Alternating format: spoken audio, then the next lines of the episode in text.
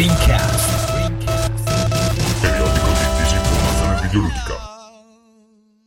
E eccoci amici, non c'è niente di particolarmente importante da segnalare che non venga già discusso in puntata, quindi tengo questa introduzione molto breve e vi lascio all'episodio.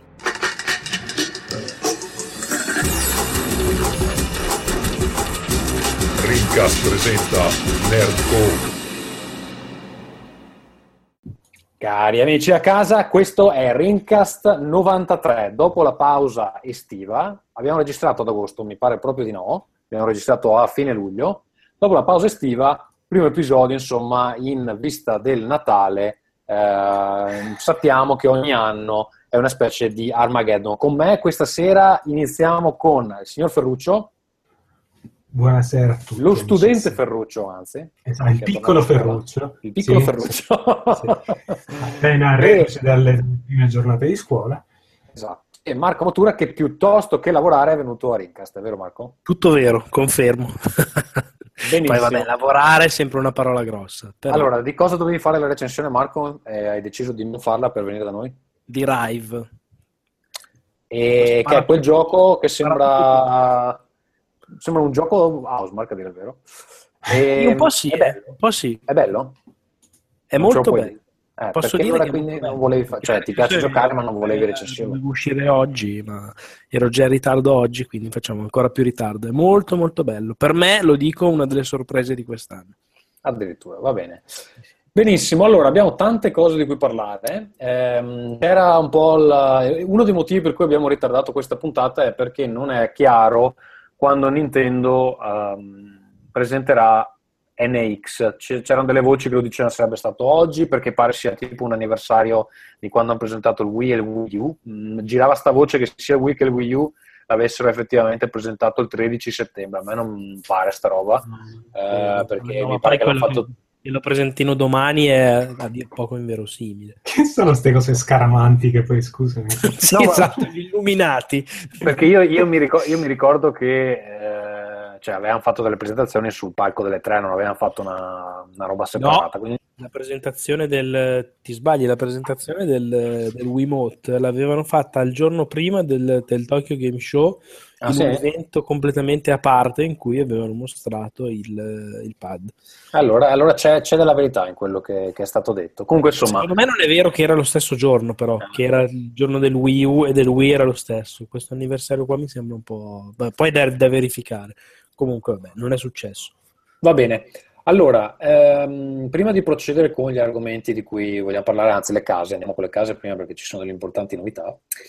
Ehm, vorrei ringraziare nuovi donatori, eh, Cristian Toffanin ha donato e eh, Matteo Piazzolla che tra l'altro è anche venuto è nostro- è sul gruppo Telegram, si è occupato per un periodo de- di programmare il nostro bot, poi ultimamente se ne sta sbattendo le palle.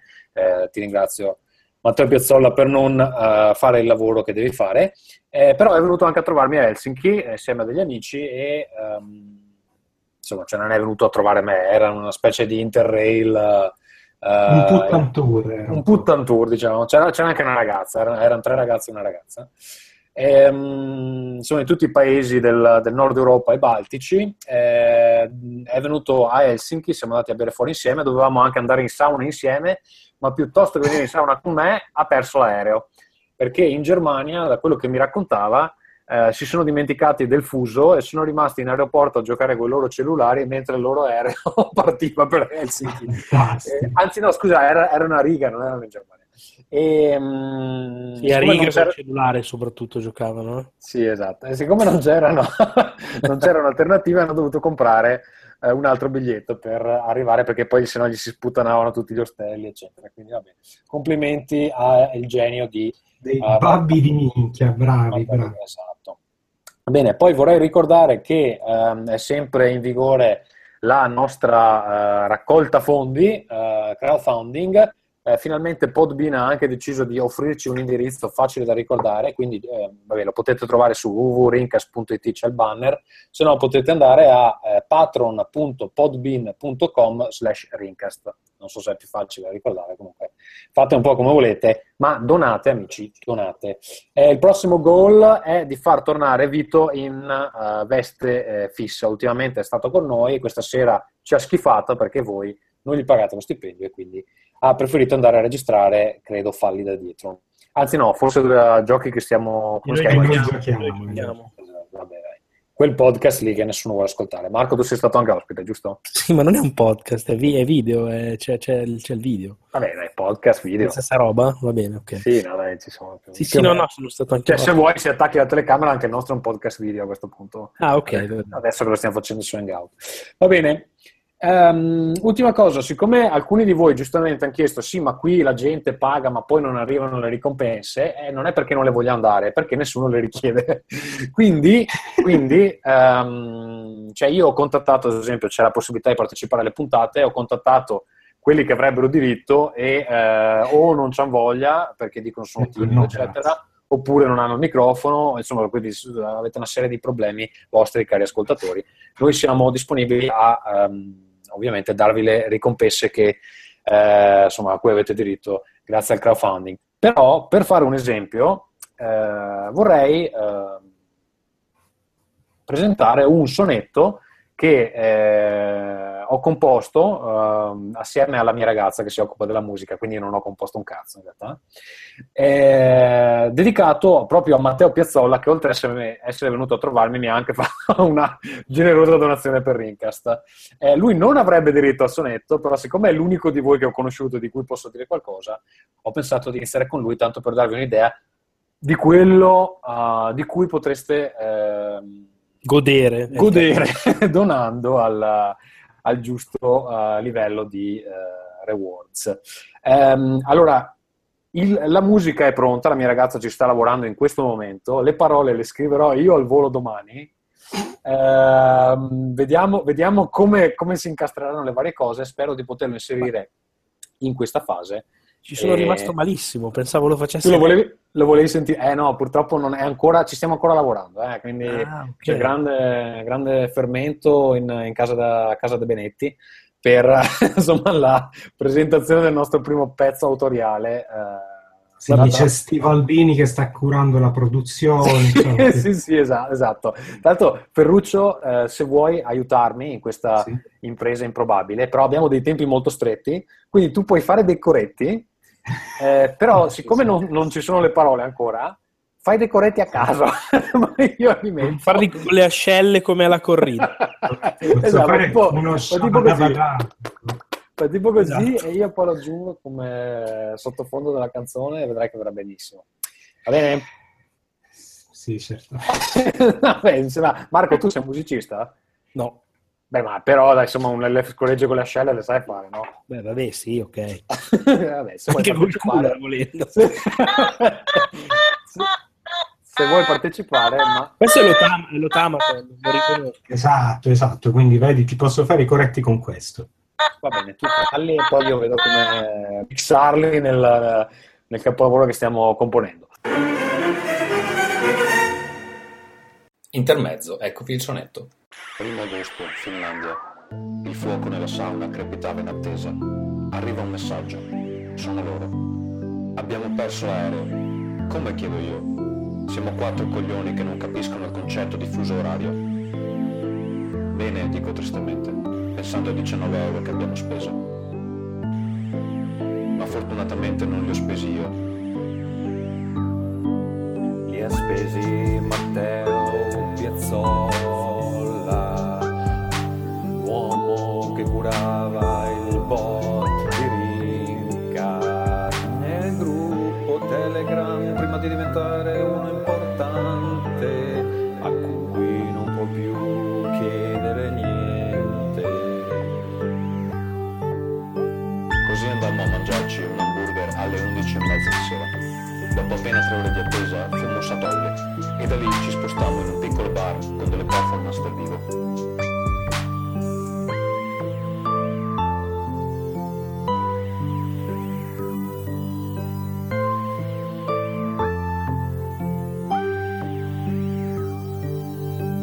Per farli divertire c'era un solo modo, farli bere. Così aprì la cassaforte dove tutti i milioni di miliardi delle donazioni che ci arrivano sono nascosti e andai a comprare 5 bicchieri di salmiacchi, un ottimo drink alla liquirizia salata che puoi anche usare per pulire il bagno.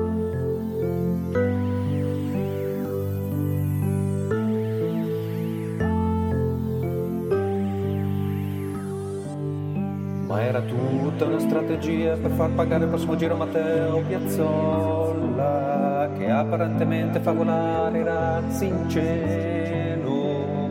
E un giorno sarà come Elon Musk però senza i soldi perché se li hai bevuti tutti a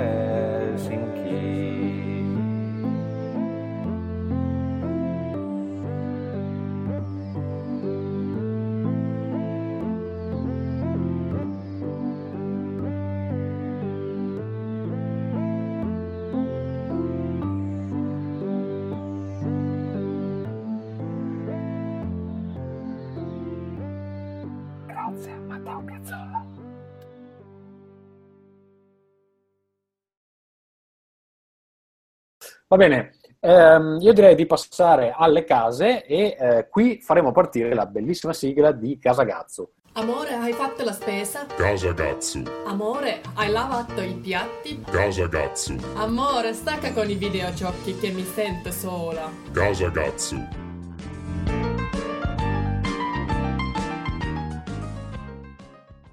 Allora parto io con le case perché sono successe le cose. Da fine mese, dal 30 settembre, non sarò più il community manager di Housemark. Oh. Grande rivelazione. Ehm, ora, senza entrare in dettagli eh, particolari, comunque la compagnia sta facendo dei tagli. La mia posizione eh, è stata ritenuta non indispensabile per lo sviluppo dei prossimi progetti e quindi eh, dal primo ottobre sono formalmente senza lavoro. Eh, mi sono già attivato per eh, insomma, vedere cosa si, cosa si può fare. Ieri, ieri ho fatto la- l'application al- all'ufficio di eh, disoccupazione, ma a parte questo, ehm, quindi si chiude un capitolo importante, penso, della mia vita professionale. E non, sa- non sarò l'unico a lasciare la compagnia, ci sono diversi altri che lasciano.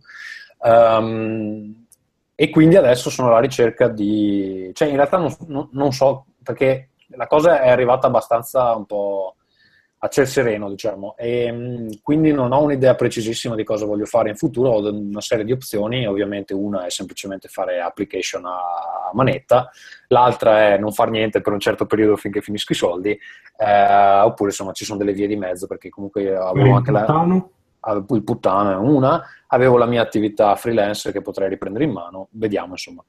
Eh, però sì, ehm, diciamo è un momento personalmente un po' difficile.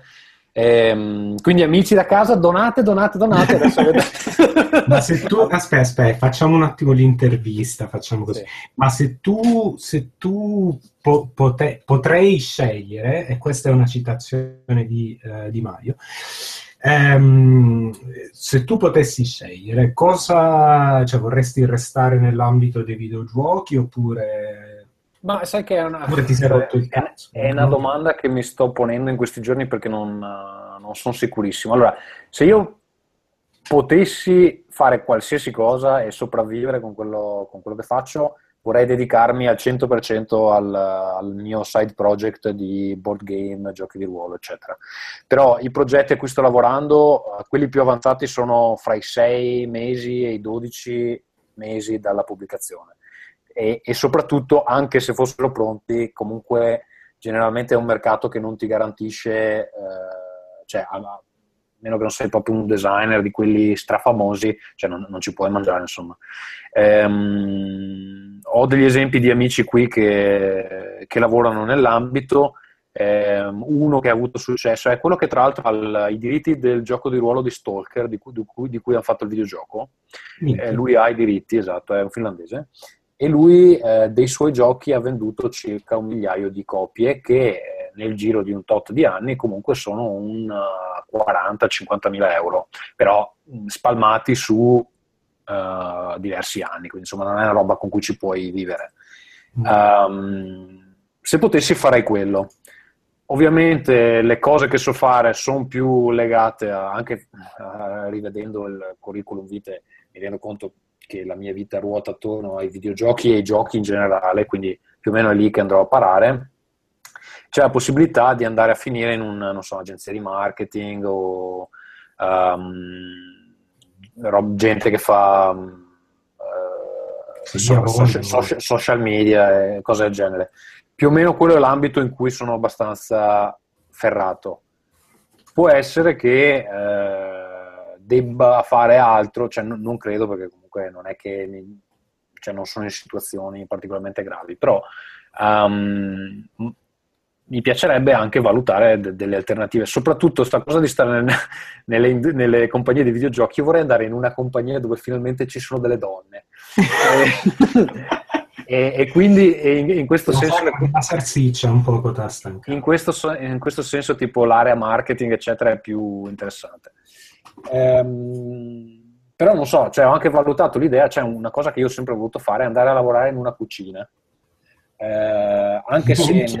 Sei, sei suicida, sei. No, ma anche se non, cioè, non per farlo magari come lavoro, però per imparare qualcosa, anche per staccarmi un po' dai lavori dove sei sempre davanti a uno schermo. Io non ho capito se hai detto in una cucina o in una fucina. Cucina, Sì, cucina, no. cucina. Cucina. A me piace- piacerebbe imparare a cucinare da, un- da uno chef. Ah, ok, ok. E ovviamente mi rendo che a conto... quel tempo sì, e a quel, a quel punto dici addio, alla- addio alla tua vita, lo sai, no? Sì, sì, no, beh, è chiaro, cioè, ho visto come si lavora e insomma stai in cucina 10 ore al giorno. Sì.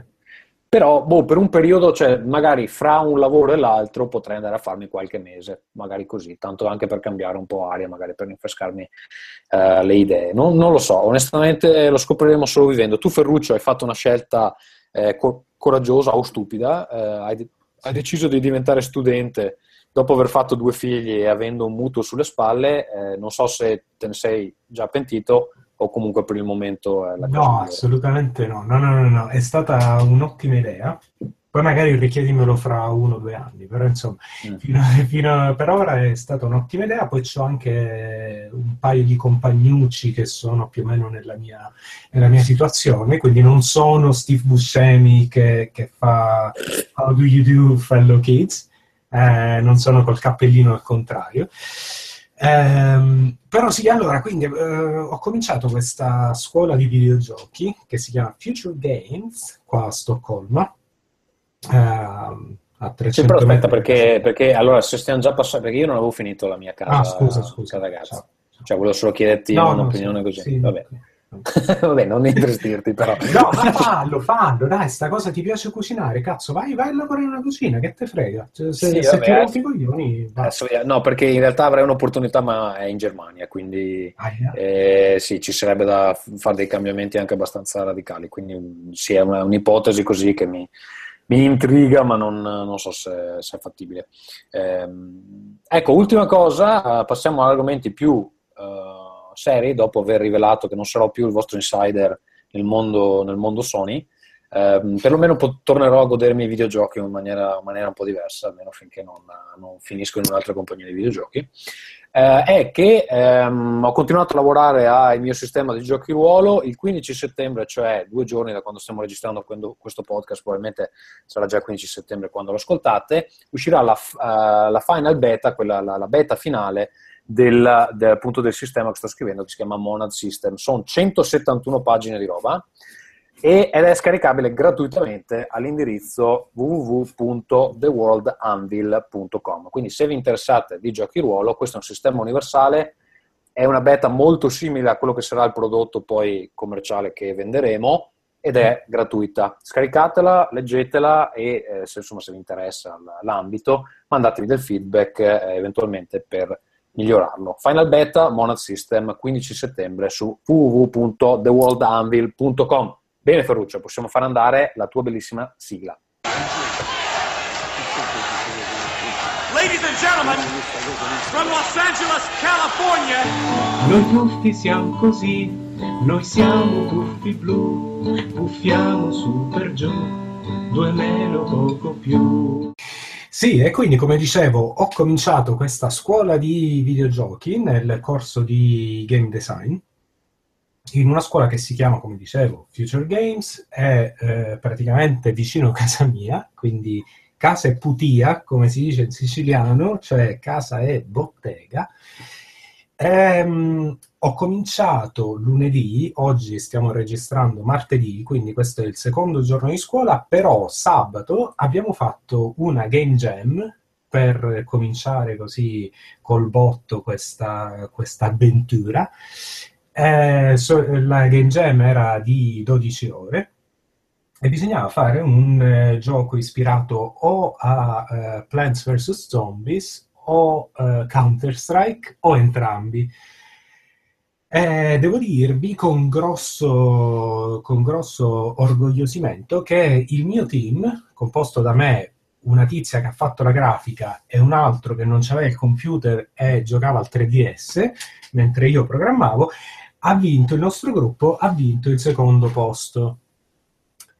E quindi, insomma, su 10 gruppi, su 10 team, sono molto, sono molto contento. È stata una, Che cosa hai abbiamo- fatto? Abbiamo fatto un giochino ehm, in cui ho fatto il, eh, il game design e la programmazione e anche il concept, eh, che era praticamente tipo Plants vs. Zombies, quindi con eh, dei nemici che dalla destra dello schermo vanno verso la Le sinistra. orme che avanzavano. Esatto, però questi nemici in realtà sono le piante e eh, per sconfiggere le piante naturalmente eh, c'è bisogno della scienza e cosa fa la scienza? La scienza dà nomi alle cose, questo è il compito della scienza, quindi scrivendo i nomi delle piante eh, le puoi distruggere.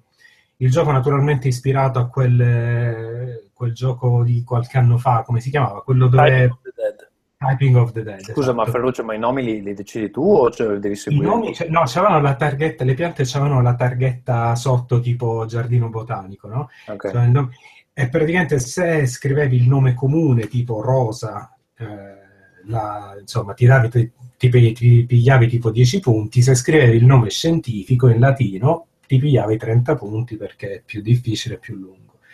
Ehm, e quindi insomma, sto... come? No, c'è un po' di, c'è un po' di eco. Non so se Marco hai tolto la- le cuffie. No, assolutamente no. Allora Ferruccio sei tu. Ah, Ok, eh, non so che dirvi, non ho le cuffie. Ehm, e quindi insomma con questo eh, abbiamo fatto eh, naturalmente una versione molto, molto semplice questo, questo giochino, eh, cioè, è stato fatto tutto in 12 ore. Ehm, ho vinto il secondo premio e c'erano ricchi premi e codillon. Eh, io ho preso una, una goodie bag di King perché insomma cose che potevo potevo dare anche ai, ai miei figli, perché sono un padre buono. Ehm, e nulla, oggi c'è stata la, seconda, la prima vera giornata di scuola. Scusa, c'è- un'altra- ultima curiosità, e i primi Sì. che roba hanno fatto? I primi, eh, i primi hanno fatto, eh, credo che abbiano vinto perché probabilmente era il, il gioco più divertente proprio da, da giocare. Eh, praticamente era un eh, tipo Plants vs. Zombies, però l'ambientazione era quella di Counter-Strike, quindi c'avevi i terroristi da una parte, i soldati dall'altra, e tu eri nei panni di un eh, cecchino dei terroristi che doveva sparare ai proiettili che i soldati eh, sparavano dalla parte destra dello schermo verso la sinistra, quindi dovevi intercettare i proiettili che andavano naturalmente lentamente e non fare ammazzare i terroristi che poi andavano a piazzare una bomba nel lato destro. Ehm, e insomma, era così un'idea. Scusa, matematicamente mi pare un po' ambiguo, no? No, vabbè, perché praticamente devi cliccare, si trattava di liberare una delle, delle strade, delle linee che, che ci sono, no? Eh, sai, Plants vs. Zombies ci sono tipo quattro linee, quattro strade, diciamo. E quindi liberare dai proiettili quelle, quelle strade per permettere ai tuoi personaggi di avanzare, questo era. Ehm, Scusa, è arrivato insomma, Simone, lo salutiamo. Ciao Simone, ci sei? Ciao ragazzi. Eh, Simone. Bene. Eh, quelli lì, quelli che hanno vinto, hanno vinto tipo la statuetta del- di- di- della tizia di Mirror's Edge, il librone di Dice firmato da tutti quelli di Dice, queste cose qua. Ehm, e noi invece abbiamo scelto gli altri, insomma. Chi, chi arrivava dopo sce- si sceglieva i premi e così via. Eh, oggi, come dicevo, c'è stata la prima vera giornata di lezioni e ragazzi, io mi sento una merda, ho la testa proprio mi hanno fatto tipo, tipo non lo so, l'infodump di Wikileaks in testa. Eh, sono state otto ore di fila su Unreal Engine da 0 a 1000, siamo partiti proprio dalle basi, alla fine eravamo lì che scrivevamo, insomma, che, che scrivevamo codice complicato, c'era un shader, cose così. Eh, se va avanti così, eh, fra, fra due mesi vi, vi scrivo così su un pezzo di carta il codice di World of Warcraft, perché veramente... Ma scusa Ferruccio, devi quindi avere delle basi forti per poterti scrivere, no? C'era, sì, ci sono delle selezioni per cui devi presentare insomma, qualche lavoro che hai fatto, qualcosa che dimostri che, ehm, che hai un minimo di esperienza, però io di esperienza di eh, Unreal Engine ne avevo zero. Quindi questa, questa parte qua è proprio impegnativa. Mm, il corso funziona così, ci sono diversi progetti che si fanno nel corso di questi due anni, se ne fanno tre, poi ci sono sei mesi di praticantato. Eh, I primi due progetti si fanno in Unreal Engine perché è facile, dicono, e poi il terzo si fa in Unity, che è un, quel progetto un po' più ambizioso, un po' più grosso, eh, perché è più difficile. In realtà io ho quattro anni di esperienza in Unity e eh, ad oggi otto ore di esperienza in Real Engine, quindi saranno cazzi, però vabbè. C- Cioè, sto facendo sta cosa per imparare, quindi è logico che quando si impara il primo impatto è sempre un pugno sul naso, quindi normale, normale. A posto, non so se ci sono altre case. No, eh, sì, ce le abbiamo, scusate un attimo, mi ero distratto. Eh, Marco, tu non c'è la sigla eh, perché nessuno si interessa di questo. Eh, ci siamo lamentati per milioni e milioni di puntate. Fai, fai- mi farai un sonetto. Ti farò un sonetto anche a te. La sigla sarà un Eh, sonetto. devo solo prendere un attimo le... le- Ti faccio un sonetto, sembra una cosa zozza, però. Sì. Te lo faccio con la Eh, bocca. in effetti sì. Va bene, raccontaci delle tue case. Ma la mia casa è po- poco nulla. Sono stato in, in vacanza per eh, una settimana nel, nel sud dell'Inghilterra e ho, ho girato con eh, la mia ragazza e Mattia Ravanelli e la sua donna.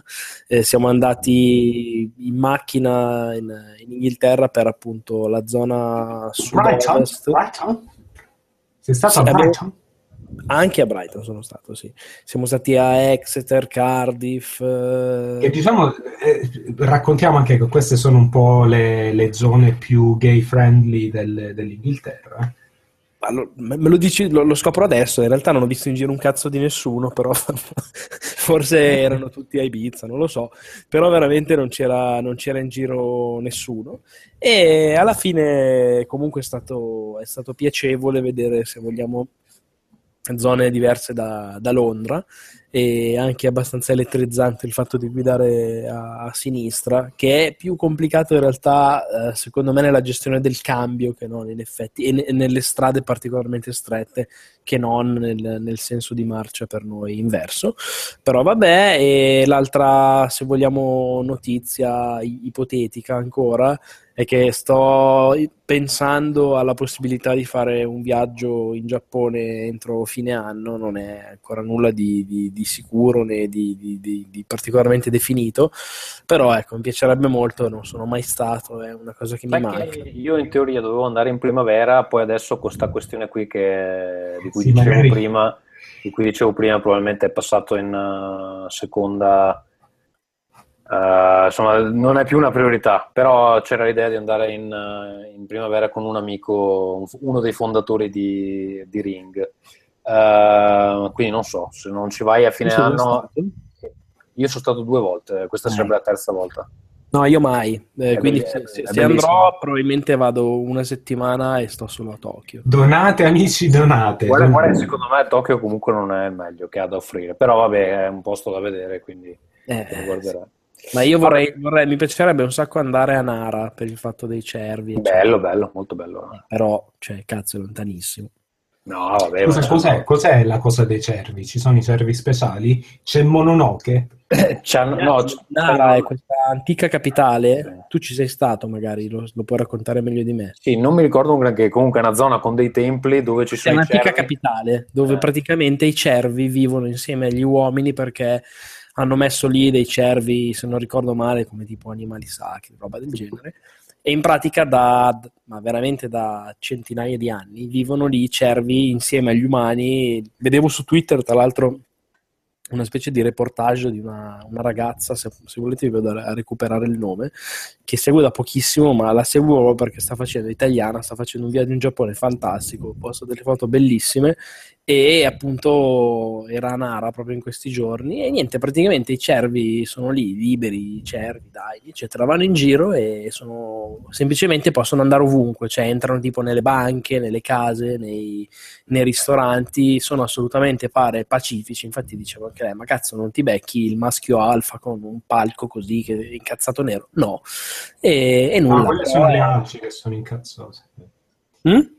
Sono le alci che sono incazzose e pericolosissime. Ah, eh, beh, ok, però sai, magari il, il, maschio dominante è incazzoso in tutte le specie, che ne so. Boh, pare che sia comunque la convivenza molto pacifica e ti vedi appunto questi cervi, ma tanti, eh, ma veramente tanti, in giro così insieme. Scusa, posso, posso, posso raccontare un piccolo aneddoto nordico? Il popolo dei Sami, che vivono nel nord della Svezia, anche Finlandia, anche un po' in Norvegia, credo, sì, eh, sì, è uso, eh, insomma, è la tradizione ehm, quella di castrare le renne che loro pascolano, no? fanno pascolare, cioè loro, come si dice, coltivano le renne, sono pastori di renne, eh, e dopo castrare le renne a morsi. Questa è la questa è la maniera tradizionale. Non so se lo fanno ancora, però era una bella immagine. Vi lascio così con questa immagine. Insomma. Va bene, Marco, ho trovato il mio album di foto da Nara e noi siamo amici su Facebook. Io non ho Facebook, quindi no. Tu non hai Facebook, no, quindi forse non lo puoi vedere. Vabbè, io ti mando il link lo stesso e eh, forse lo riesci a vedere. Va bene, eh, Simone, mm, benvenuto, raccontaci della tua meravigliosa vita. Sono stato campione italiano di StarCraft 40.000, Killer 3, Winter Assault, Dawn of War io sono stato azzurro di sci. Eh? Io sono stato della nazionale di sci. Stavo per battere il cazzo sulla tastiera così, gamble. Che bravo! Sì, te lo dimostrerà.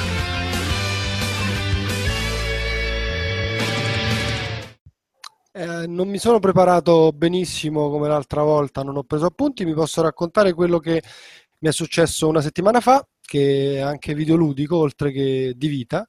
E, um, Wired mi ha chiesto se volevo andare per una press, per, per, come si chiamano, press tour a Londra, cioè um, uh, proprio a, all'O2 Arena, perché um, ci sarebbe stato l'evento di presentazione del videogioco di 2K eh, WWE 2K17. Quindi, eh, senza parlare del eh, videogioco in sé, posso dirvi insomma co- come eh, è stato organizzato questo press tour perché è, è, stato veramente, veramente carino, visto e considerato che ci hanno dato i biglietti per eh, l'evento che la WWE organizzava a Londra in, in quel giorno. Quindi io per la prima volta in vita mia, perché non era mai successo, nel senso che io non ho grande conoscenza di wrestling, anzi devo dire la verità, mi sta anche un pochino sulle balle, devo farmi qualche nemico con questa mia affermazione probabilmente, e, ehm, però mi sono ritrovato in uno stadio, catapultato in uno stadio con altre 20.000 persone, tutte appassionate e niente, insomma, vedere una, un, due ore e mezza, tipo, è durato tantissimo. Io avevo i posti vicino al ring, quindi ehm, ero proprio là. Sì, esatto, li vedevo veramente da un passo e eh, ripeto, ehm, è stato curioso perché eh, eh, sono partito dal fatto che quello era uno spettacolo che comunque a me fondamentalmente non interessava perché come ho detto non ho conoscenza e non, non mi piace, non mi è mai... Quando ero piccolo sì, però insomma, niente di più. E mh, di solito quando vai a questo tipo di spettacoli, che ne so, quando vai a un concerto di eh, un artista che magari non conosci zero, è difficile farsi coinvolgere, anche se poi magari ti capita, soprattutto se il genere di musica è affine e magari vai con qualche amico e magari ti bevi qualche birra. Però lì da completo sobrio devo dire che eh, l'atmosfera del wrestling probabilmente è la sua vera arma in più quindi eh, vedere questi, a parte c'erano tantissimi bambini, qui Ferruccio per la prima volta sono d'accordo con te che non puoi portare un bambino di 4 anni, cazzo, a vedere degli omoni di che fingono 200 malissimo. A parte che fingono, ma no, ma è, è, tutto comunque sia di un diseducativo, cioè c'erano le due donne che si tiravano per i capelli, mm, si, si sfottono, si, quindi cioè, io ho visto dei bambini piccolissimi, regà, una roba... Sarà per quello che in America la gente ama spararsi a vicenda, perché comunque sono grandi... Facciamo dell'alta sociologia, ragazzi. Eh. Sì, no, infatti senza scadere poi nel retorico più becero perché non, non sappiamo. peraltro Tommaso ha già fatto. Sì. sì, sì sono io che, mi, che, che faccio questa, questo ruolo in ring ricopri questo ruolo. Che sono esatto il... però insomma cioè, ecco quello che non mi aspettavo qua sì. e poi vai da, vai da Vespa. Sì sì sì se insomma i ragazzini tendenzialmente me li aspettavo, i bambini no, ma va bene. Quello che non mi aspettavo erano veramente i ventenni fan del wrestling avvelenati persi che sapevano ogni frase, ogni coro, ogni robetta minima che doveva succedere. E poi c'è questa pantomima che effettivamente è molto molto insomma simpatica, anche se uno, voglio dire, non, non gli piace, si, si, fa trascinare dei ruoli che questi hanno. Quindi ehm, era figo vedere eh, che magari c'era uno che è seduto sul palco e ha cominciato a insultarli tutti in quanto inglesi, questo ora non mi chiedete perché, perché ovviamente non ho idea. E, e quello che poi avrebbe dovuto affrontare, ah, sono chiaramente partiti un sacco di bu, quello che avrebbe dovuto affrontare questo tizio, questo omone di 100 e passa chili, era un tizio che poi ho scoperto su Wikipedia e quant'altro che è Roman Reigns, che è molto famoso, ha vinto di recente i tornei, ma questo tizio è ancora più odiato, quindi secondo me cioè il fatto che io ho visto questo che gli insultava, ho detto, ah vabbè, mo arriva quest'altro, faranno un applauso della Madonna, e insultavano anche questo. E ripeto, mi sono lasciato veramente trascinare da questa atmosfera. Alla fine de- dello spettacolo c'ero io che probabilmente ne volevo ancora di più. E quando mi hanno dato i DVD del press tour, che non c'era un cazzo sul gioco, ma tutto sul wrestling, ho detto che fico, adesso me li vado a sparare a casa. Insomma, ma, li faccio vedere bella... ai bambini. no, no questo, questo, no, assolutamente non lo farei mai, lo trovo veramente diseducativo. Anche e soprattutto perché... No, no, vai, vai, no vai. ma c'è un piccolo... C'è un piccolo problema che voglio dire, ho un figlio di 4 anni e mezzo e uno di 2. Se gli faccio vedere il wrestling, la prima cosa matematica che succede è che quello di 4 anni e mezzo muore. Perché... Pro- prova a farlo su quello del piccolo, eh, cioè, nel senso. ma io voglio sapere una cosa: ma c'erano i cartelli scritti a mano? Sì, sì, pieno, pieno. pieno. Cioè, una roba, ragazzi, io non...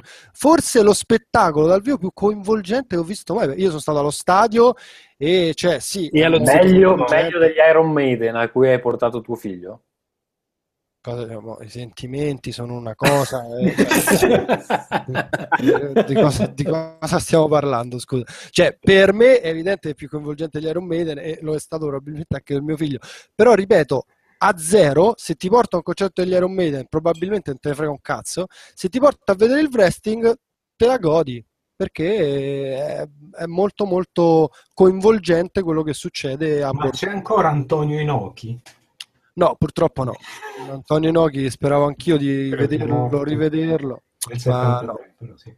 Dici, no, ma sono tutti nuovi. Red Giant, siamo rimasti a, tipo alla fine degli anni 70. Io No, non ne conoscevo neanche uno. Quello che c'è sulla copertina del gioco e l'avevo visto così, intravisto. Sì, perché, perché Wired no. eh? Cioè, non ha, sen- non ha senso sta scelta. Perché, scusa, devo insultarti? O... No, vabbè, ma cioè, chiaramente non ne sai un cazzo di sta roba. Non ti piace neanche. Non so un cazzo del wrestling, ma sono un esperto di videogiochi. Scusa, me la sono venduta così. Io partecipo al podcast migliore d'Italia e loro hanno mandato me. Hai ragione, hai ragione. Avevano detto, ma tu Ah, vai a Rincast, ovvio Esatto. Ah, è come, Cazzo, è come Hunter prendono- Thompson. che... Avranno detto proprio se ti prendono a Rincast, Ma sicuramente non eh, vai neanche bene. John Cena. No, nel... no, John Cena si è ritirato. Nel gioco il, ehm, la cover la fa mm, Brock Lesnar, che è questo Ah. cristiano che... No, no, ce l'ho presente perché a me rompevano i coglioni i miei amici che lo guardavano alle superiori e c'erano questi. Ah. Brock Lesnar. Vabbè, questo tizio ha la prerogativa, questa effettivamente è molto interessante, per chi non lo sa, di essere un wrestler, cioè uno che fa finta. Ah, ecco, scusate, piccola parentesi sullo spettacolo, dal vivo si vede ancora di più che fanno finta. Cioè, proprio, mm, come dire, completamente, cioè veramente qualunque cosa si vede che è tutto finto, tranne chiaramente le proiezioni, che poi sicuramente lì si fanno male veramente. Però, a parte questo, ehm, il tipo Brock Lesnar fa appunto wrestling, che è una cosa per finta, ma poi in verità ha vinto l'UFC. Ah, non so se sapete che cos'è, è, eh, si, si menano per davvero a sangue proprio, perché è mixed martial arts nell'ottagono, e, mh, e questo tizio ha applicato, non mi chiedete bene come, però le- quello che ha imparato sul ring del wrestling all'UFC vincendo vincendo un campionato del mondo perché poi mi sono andato a vedere anche dei video molto educativi devo dire. In pratica lui è talmente tanto grosso e forte che la prima volta che prende uno e lo butta per terra no lo butta per terra non- quell'altro non si muove più. Passi, passi un quarto d'ora a vedere questi video con i commentatori fomentatissimi per uno che blocca l'altro per terra e quell'altro è, cioè, dopo un po' soffoca, che cazzo ne so, fatto sta che chiede all'arbitro basta, non ce la faccio più, perché questo è proprio una bestia.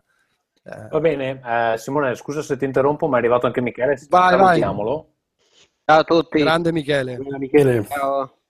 Ciao, Non sono l'unico a caricarmi come una mina quando vedo il wrestling e la gente grossa che si picchia, se anche è per finta va bene uguale, vero?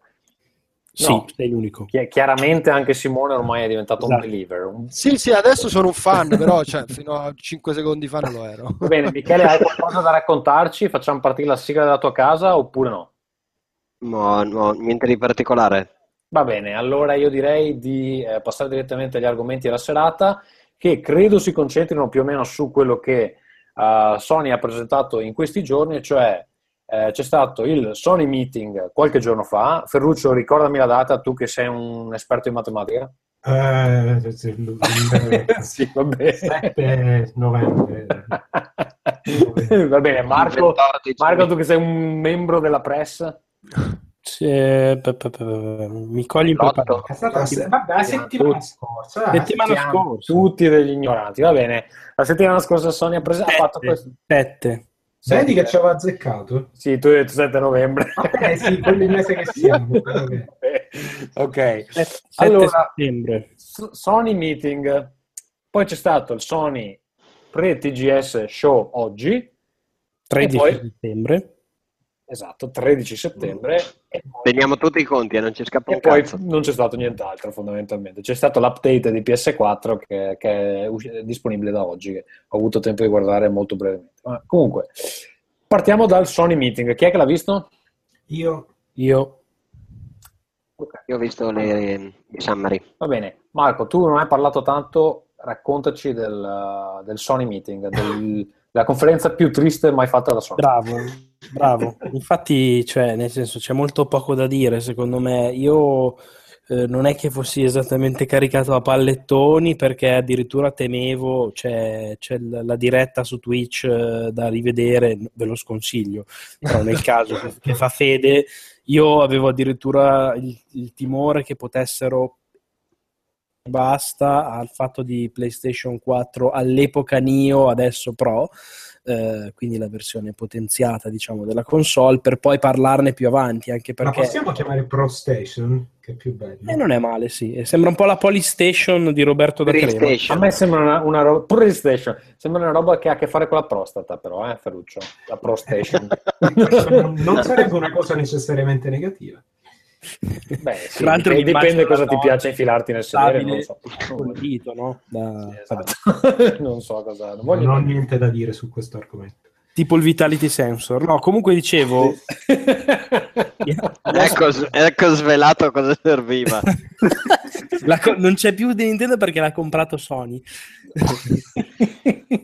E dicevo, no, in realtà che quindi non avevo aspettative enormi perché Ma le essendoci poi di mezzo anche la Paris Games Week e la PlayStation Experience, c'era pure la possibilità che Sony, secondo me, si tenesse eventualmente l'unveiling più completo della, della console nuova eh, per le prossime occasioni. Invece così non è stato, quindi uno dice cazzo, quindi è stato bello, invece no, nel senso che secondo me hanno mh, abbastanza sbagliato tutto lo sbagliabile in termini di ritmo, laddove negli ultimi anni con eh, le conferenze 3, eccetera, erano stati invece bravissimi in poche chiacchiere, tanti fatti, tanti video, tante, tante belle presentazioni.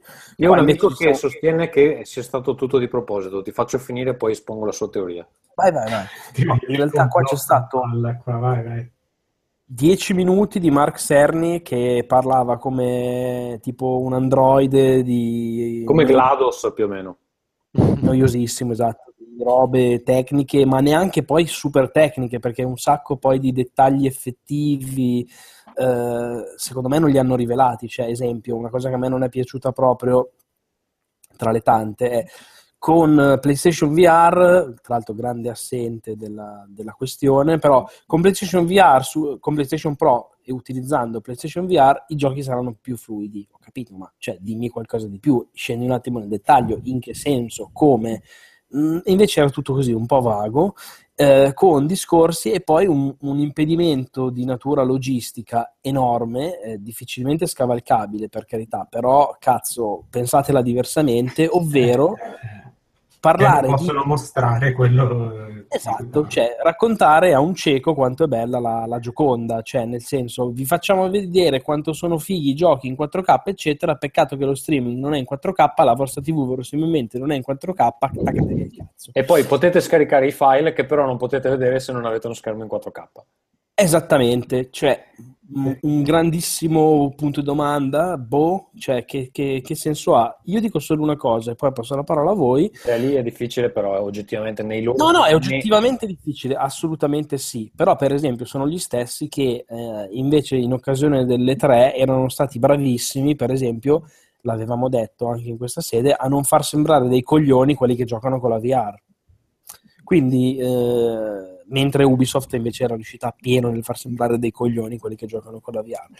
Però no, quello che volevo dire è che sono riusciti, poi alla fine, siccome io sono stronzo, la comprerò comunque al lancio.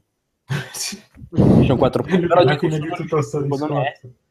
nel non invidiabile eh, merito di rendermela paradossalmente meno desiderabile dopo la presentazione. Cioè io prima della presentazione l'avrei presa a scatola chiusa, la prenderò lo stesso, però quando me l'hanno mostrata avevo meno Però hype di aspetta, quando l'avevo. però aspetta, aspetta. Però la aspetta. compri lo stesso.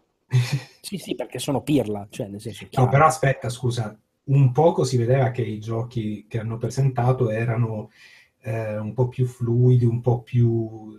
A me sembrava chiaro che c'era un pochino in più di dettaglio, eh, penso per come lo esempio Per me, per me era impossibile, era impossibile da No, dire, impossibile. Secondo me Zero Dawn era più bello, cioè, o no, magari una build più Sì, recente, ma- non lo so. Cioè, come fai a venderlo? È un 1% più bello? Cioè, sì, era- sì, era- sì, sì, no, vabbè, si parla di... Cioè, Ma secondo me dallo streaming era impossibile vederlo, dai. Tra l'altro a me mi sembrava che facessero un sacco di comparison, cioè con lo schermo diviso a metà, ma non le Sì, hanno però, fatte. però, Marco, io ho sentito una- un'opinione su questo che condivido, e cioè tu devi andare da Guerrilla e dire guardate, mostriamo la versione che fa cagare e di fianco quella bella, Eh, eh. però la maggior parte della gente si dovrà comprare quella che fa cagare. Quindi presenta uno schermo, guarda- loro guardate ragazzi, hanno- allora gran 98%, 98% di voi comprerà questa versione che fa cagare, però Beh, se... ok, però parliamone del fa cagare, cioè quella che hai mostrato fino all'altro ieri. no? Sì, però non- dal punto di vista della percezione, Tommaso ha ragione, non è una cosa Eh, che nessuno no, accetterebbe di fare, un- un- una comparazione in cui quello, quello che è peggio è il prodotto di punta, non mi sembra una grande idea. Allora, No, al, no. al di là del fatto che è impossibile perché appunto eh, eh, non puoi eh, fare uno streaming a 1080 con 4K ehm, mantenendo una qualità distinguibile, insomma. E credo che anche facendo uno streaming a 4K di un contenuto a 4K comunque perda in definizione. Compressione se- per forza. Esatto, quindi insomma senza TV 4K non si vede la differenza. Vabbè, lasciamo stare, lasciamo stare però non solo per la risoluzione, non solo per la risoluzione, anche per questa questione dell'HDR, perché l'HDR lo puoi vedere solo se guardi uno schermo della TV. Quindi l'unico modo che avevano per mostrarlo al di fuori di questo era semplicemente di portarti lì e fartelo vedere, giusto? Sì, oppure, il- oppure fare delle simulazioni tipo delle... mh, cioè prendere il videogioco e mettergli dei filtri in maniera che simulasse un po' quella che poteva essere la differenza. Però che credo punto- che, è quello che hanno fatto, no? Per l'HDR. No, perché sennò avrebbe, per me, sì, per l'HDR forse l'hanno, l'hanno fatto, però per la risoluzione non l'hanno fatto perché altrimenti avrebbero dovuto mostrare dei giochi che stanno comunque cercando di venderti che fanno cagare rispetto a quelli... Ma quindi, scusate, andando un attimo oltre il, eh, questa presentazione, siamo tutti d'accordo, è stata un po', un po' soporifera, poi insomma si sperava anche, magari fanno vedere, non lo so, Spider-Man, eh, ma insomma non hanno fatto vedere nulla di nuovo. Eh, e come line-up, non so voi, ma a me del gioco quello degli zombie, per esempio, non me ne frega niente. Ehm, cosa ne pensate voi del prodotto in sé, della PlayStation Pro? Perché secondo me non, è, secondo me non, è, non, non la stanno presentando esattamente come un, eh, una sostituzione della PS4. Vabbè, non l'hanno inquadrata così, eh. Anzi, È, una- è- è un, è un primo passo per vedere se riescono a, a farti digerire il fatto che, che ci sono diverse versioni dello stesso gioco. No, secondo me il discorso è questo, vogliono rendere la PS4 eh, future proof, nel senso che se tu hai una TV a 4K, la PS4 normale è, è spalmata e quindi è la versione che ti devi comprare se c'è una TV di quel tipo, però è tutto qui, non è che anche per il modo in cui hanno fatto questa conferenza, infatti questa era la teoria del mio amico, diceva che l'hanno fatta sottovoce, di nascosto, fatta Per male, che non, che non si capisce un cazzo, per smanettoni. Vabbè, Sempli- ma è, è il modo in cui Aspetta. l'hanno detto. Loro hanno detto è una PlayStation 4 proprio per i giocatori. Aspetta, semplicemente perché eh, hanno anche il problema di non fare incazzare il, num- il 98% dei loro clienti normali che comunque non farà il passaggio a PS Pro. Quindi l'hanno fondamental- fondamentalmente, come si dice, sottovenduta.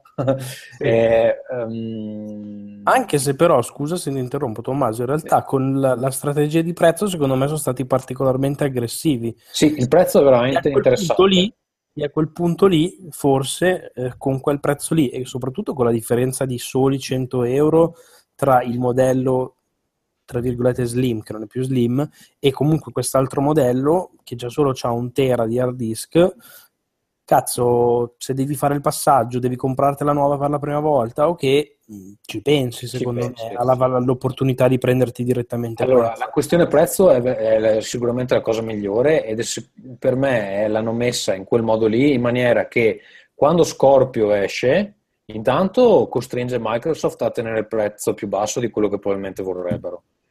In più possono immediatamente tagliarla appena Scorpio viene annunciato, no? perché adesso sta a 3,99, questi annunciano Scorpio fra sei mesi o un anno, quanto è, e, eh, e loro dicono va bene tagliamo 50 euro, tagliamo 100 euro da- dal modello Pro e puoi, puoi giocare 4K lo stesso con PlayStation senza dover comprare Fra l'altro, fra l'altro è anche un modo per avere fra un paio d'anni una console che ancora regge botta e che Sì, se que- la, la transizione si fa abbastanza, abbastanza indolore perché fra un paio d'anni ci avranno magari una base installata che sarà il 20% di PlayStation Pro e l'80% di, di PlayStation 4 normale, quindi piano piano si- il- l'utenza si sposterà eh, sul lungo periodo in quella direzione. Quello che, quello che hanno fallito, quello che hanno fallito chiaramente, secondo me, è comunicare i vantaggi per chi non ha una TV 4K, che sono tutti praticamente. Sì, ma perché appunto non credo che volessero proprio venderla come una cosa tipo adesso ricompratevi la console, non credo che,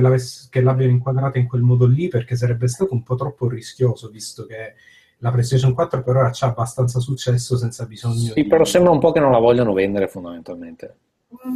Beh, però in realtà secondo me a quella gente come noi, tra virgolette, quindi hardcore gamer, eccetera, pensano di rivendergliela. Uno ci pensa. Va bene, allora, ehm, prima di far parlare Simone Ma Michele... Posso fare una domanda a voi Sì. esperti su questo argomento? Cioè, Prego. la, la cosa, quello che ho capito quantomeno, è mh, che, che trasporta questa console nel futuro è la presenza dell'HDR. Sbaglio? O, al- il 4K non è nativo, giusto?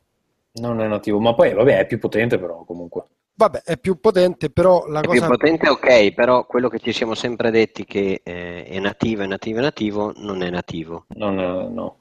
Mm, Beh, ma non poteva esserlo con quelle specifiche lì, ragazzi. Cioè, No, è una metavia, è una metavia. È qualcosa... Non credo che sia molto notabile. Per Cioè, molto. la cosa che a me, quantomeno, che sono stato comunque insomma molto periferico nel guardare ehm, i fatti che succedevano, che è uscita fuori, è questa presenza dell'HDR molto molto eh, pubblicizzata. E, e io volevo chiedere una Sì, cosa voi. porto- scusa, perché lo portano anche su PS4 normale, sta cosa Esatto, per Esa- tutti. Vo- volevo chiedervi questo, cioè nel senso, al di là della potenza di calcolo per fare o non fare l'HDR, che poi da quello che io penso, ma non sono un esperto di fotografia, un conto è su un'immagine fotografica, un conto è su un'immagine del tutto No, digitale. aspetta, posso, posso Vai, vai, rispondere vai. a queste Io- cose? Io voglio sapere questo, quindi puoi rispondere. L'HDR dovrebbe, credo che sia già calcolato, cioè queste, queste robe qua siano già calcolate eh, internamente dai, dai, dai rendering, dal, come si dice, la parte che renderizza dei motori, dei motori grafici. E poi però non c'è modo di effettivamente mostrarla questa, questa Boh, in realtà avevo sentito che dicevano proprio lì durante la conferenza che il, non credo sia già calcolata sempre di default, però No, che no. diciamo, l'impegno hardware per calcolarla è tutto sommato trascurabile rispetto ad altre cose, tipo upscalare in 4K. Sì, Eh, alcuni motori però, alcuni motori diciamo che fanno queste cose, poi mettono i filtri, fanno varie, altri artifici e così via. Però di, di per sé non è una cosa che non credo che sia estremamente eh, dice, dispendiosa dal punto di vista No, tanto è vero che alla fine va anche su PlayStation 4. Sì, e fra l'altro se avessero potuto davvero vendere, rivendere la stessa console ai- ai- a quelli che già ce l'hanno, non avrebbero messo, eh, non avrebbero fatto eh, l'HDR su PlayStation 4 normale.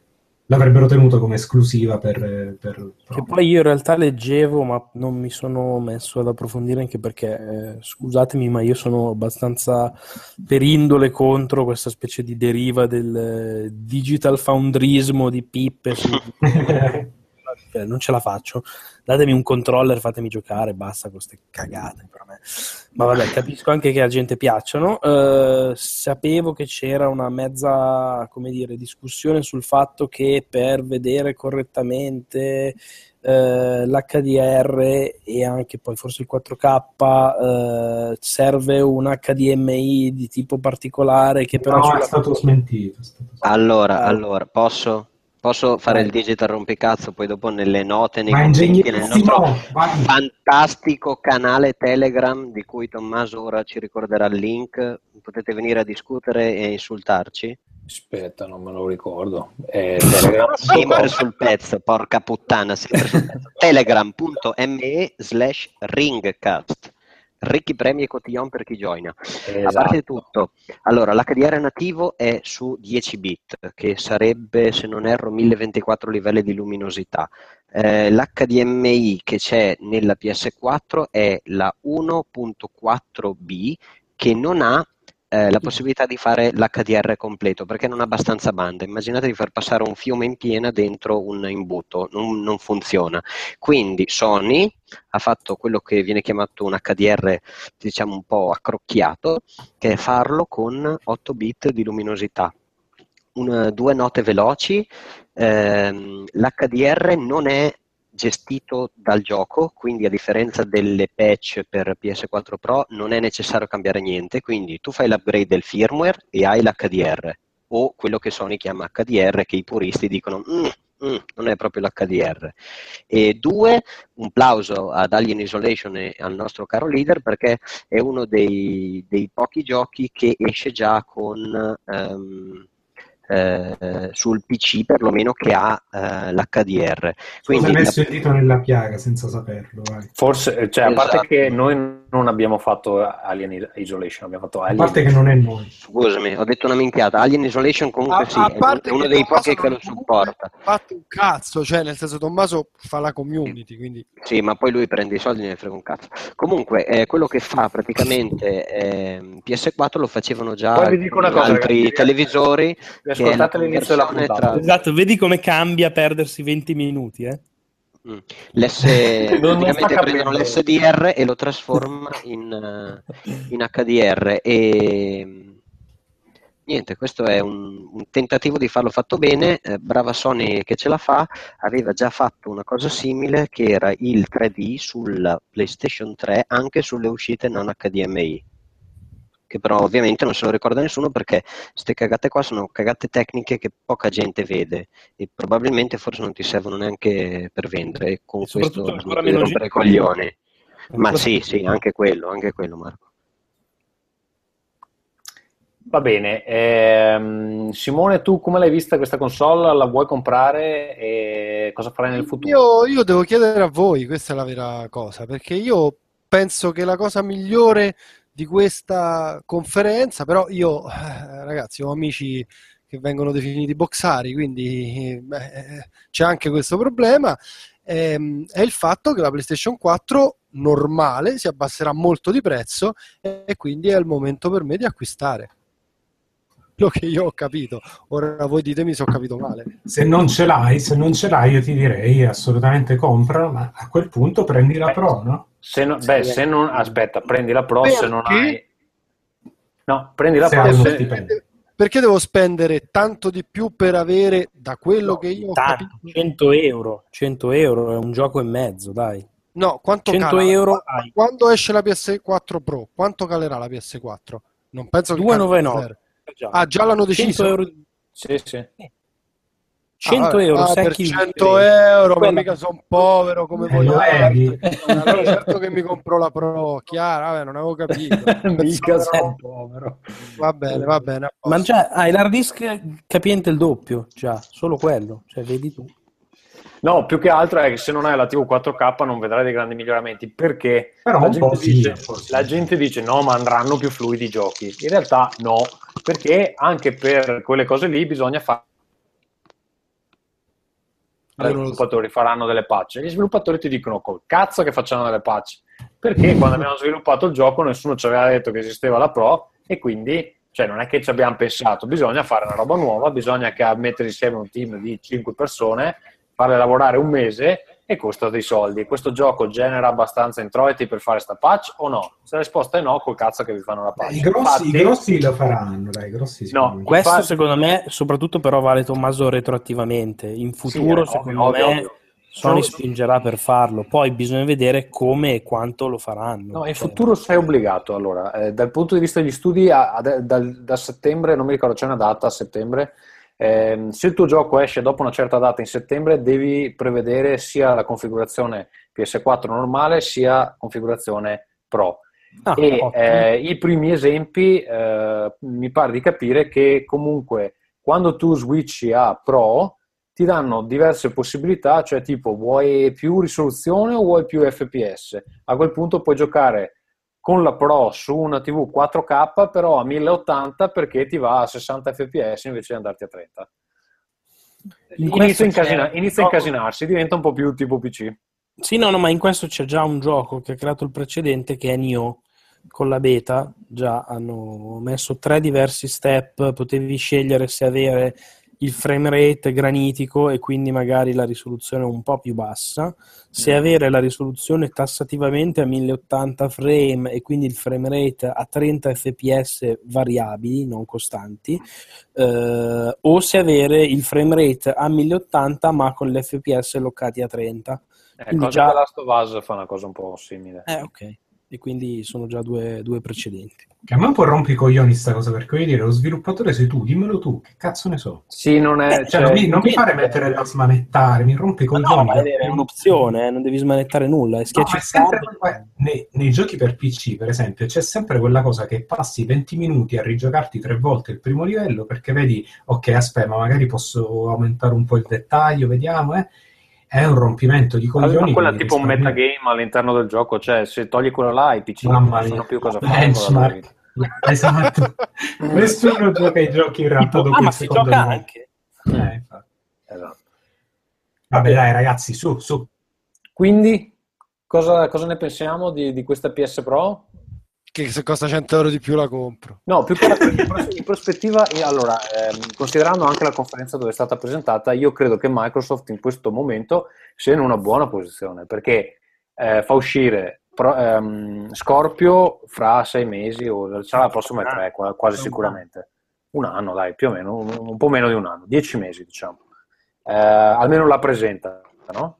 Sì, ma uscirà in autunno. sicura- ok, sarà sicuramente più potente e Sì. sicuramente la presenteranno con molta più Enfasi. Sì, sì. enfasi, esatto. L'unica, cosa cui, l'unica cosa su cui Sony a questo punto li può battere è il prezzo, che potrebbe essere determinante, ma anche no. Più che altro sono un po' perplesso sulla diffusione di queste cazzo di TV 4K, perché me, cioè, una TV io adesso l'ho comprata 4 anni fa, credo, cioè finché non si spaccano la cambio, insomma, devo... No, cosa ci sarà, faccio? sarà molto più lento del passaggio da SD ad HD sicuramente. Sarà molto più lento e tra l'altro anche il discorso de- che ha fatto un po' scalpore che nonostante sia una console di Sony, che Sony fa i film eccetera, non ha dentro il lettore di Blu-ray Ultra HD, secondo me è ass- al contrario fortemente indicativo di quanto credano poco nel formato. No, ma guarda, è il fatto che, che chi cazzo se li compra sti No, ma tra l'altro io vi dico una cosa che non dovrei dire, ma vabbè, chi se ne incula. Io ho saputo recentemente che eh, tipo in Italia si vendono da Media World una roba come 20 Blu-ray Ultra HD alla settimana. Ok? Cioè i numeri sono questi, cioè tipo Per- roba da per tutto VHS. Media World. Tutto in Media World in Italia. Sì. Eh, Ma raga, sì, ma infatti, eh, ma chi... i- i suppo- cioè, ormai quei, i supporti fisici per, per i media sono, sono No, morti. ma questo che poi in teoria è molto lanciato in avanti, quando in realtà è talmente in avanti che ci sarà in teoria lo streaming, quindi è- nasce superato. Cioè, boh. Infatti, Posso però dire una me- roba sulla console eh, rispetto alla- a Scorpio? Sì. Perché secondo me in realtà Scorpio, anche se sono teoricamente d'accordo con quello che dici tu, invece secondo me Scorpio è esattamente più o meno fottuta come era prima, nel senso che eh, io troppo credo tardi che... e troppo poco. Bravo, no, troppo tardi soprattutto e, e troppo Ma quando è prevista, Marco? Eh, non si sa, però in teoria sarà l'autunno prossimo. Il problema è che secondo me Microsoft dovrebbe, aggiungo un'altra cosa. Primo che da questa conferenza io ne deduco che contrariamente a quello che si poteva eh, ipotizzare, non, e sottolineo non, succederà quel fattore che ah no, basta, adesso le console hanno a, a metà generazione l'aggiornamento, se non addirittura magari pure annuale o cose simili. Secondo me non sarà così. Ma aggiungo, ripar- riparlando di Microsoft, che eh, legarsi, come almeno è sembrato dal- dalla presentazione alle 3, a di fatto a Xbox One, cioè è un Xbox One potenziata, esattamente come questa PS4 Pro hanno specificato, è assolutamente un ecosistema PS4, eccetera, eccetera. Secondo me è una scelta per come è oggi messa Microsoft, lo dico, naturalmente è la mia opinione, eh, sbagliata, nel senso che io credo che per ri- riprendersi, per provare a, a smuovere le acque, avere qualche chance, dovrebbe paradossalmente piuttosto lanciare una nuova generazione, ma vera, cioè non è Xbox One Scorpio, Xbox One quel che è, ma con, legata a Xbox One, dovrebbe essere una cosa nuova, retrocompatibile, ma presentata proprio anche a livello di branding come nuova, come la nuova generazione, a metà, un po' come lo era stato il Dreamcast, ma così, cioè, no, ok, vabbè, il paragone è un po' nefasto in questo senso, però secondo me dovrebbe fare così. Se si limitano ad essere l'Xbox più potente e a buttarla sulla gara del ok, adesso ce l'ho più lungo io, non vanno da nessuna parte. Beh, ma io, io da quella presentazione lì ho sempre, capito, non so perché la gente non abbia capito altro, io ho sempre capito che usciranno giochi esclusivi Scorpio. E tu sei un Xbox One S, non ci giochi. Cioè, con lo Scorpio puoi giocare tutto il progresso, ma con eh, l'Xbox One non puoi giocare la roba Scorpio, che è esclusiva Mm. per Scorpio. Quindi è esattamente quello che tu stai dicendo, perché Sì, è l'unica non- cosa che ha senso per loro fare a un anno da adesso, è ovvio. Anche perché io quello che dico è, se anche qua su Scorpio avrai Cyberpunk 2077 super figo, eccetera, non dimentichiamoci che lo standard per il mercato sarà comunque, eh, saranno gli 80 milioni di PlayStation 4 e quindi di che cosa stiamo parlando? Tu devi, devi essere tu, Microsoft, che ti poni come quella che fa vedere quanto la puoi usare bene, però qua c'è il, il classico cane che si morde la coda perché mi sembra più che mai, l'abbiamo già detto varie volte, che Microsoft sia sempre meno interessata allo sviluppo come poteva esserlo una generazione fa. party, hanno- Esatto, e quindi dov- da dove arrivano queste cose? Cioè, non ci credo nemmeno se lo vedo che le terze parti si sbattono per far vedere minchia quanto viene bene la roba su Scorpio. Perché Vabbè, però ormai col fatto che le console sono tipo i PC, alla fine sarebbe, sarebbe come... eh, cioè Sì, prendono metti tipo la la versione fascia del PC. del PC. Sì, però C'era stato un chiarimento comunque di, di Microsoft che gli unici titoli che avrebbero potuto essere esclusivi di Scorpio erano quelli VR, a cui non si applicava la policy di se esci per Xbox One esci per Xbox One e per Scorpio.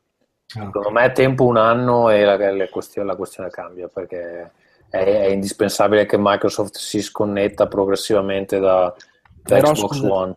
Eh, ok, però allora devi Ok. staccarti da Xbox One, devi avere il coraggio di brandizzarla anche diversamente, di porla No, vabbè, la possono chiamare Xbox semplicemente, giochi tutto quello che è già uscito se vuoi, però hai da, da quel momento in poi ha dei, dei titoli che, che puoi usare solo su Eh, Scorpio. allora la metti come fai vedere che è una generazione nuova, non che... Ok, però cioè, non- brandizzarla diversamente non è che non possono chiamarla Xbox, a quel punto No, no, ok, io dico Xbox, devi, Xbox chiaro che lo tieni il brand Beh, ma però è One che devi andarsene. Marco, ma già da subito, cazzo, mica si chiama Xbox One Scorpio, si chiama Xbox Scorpio.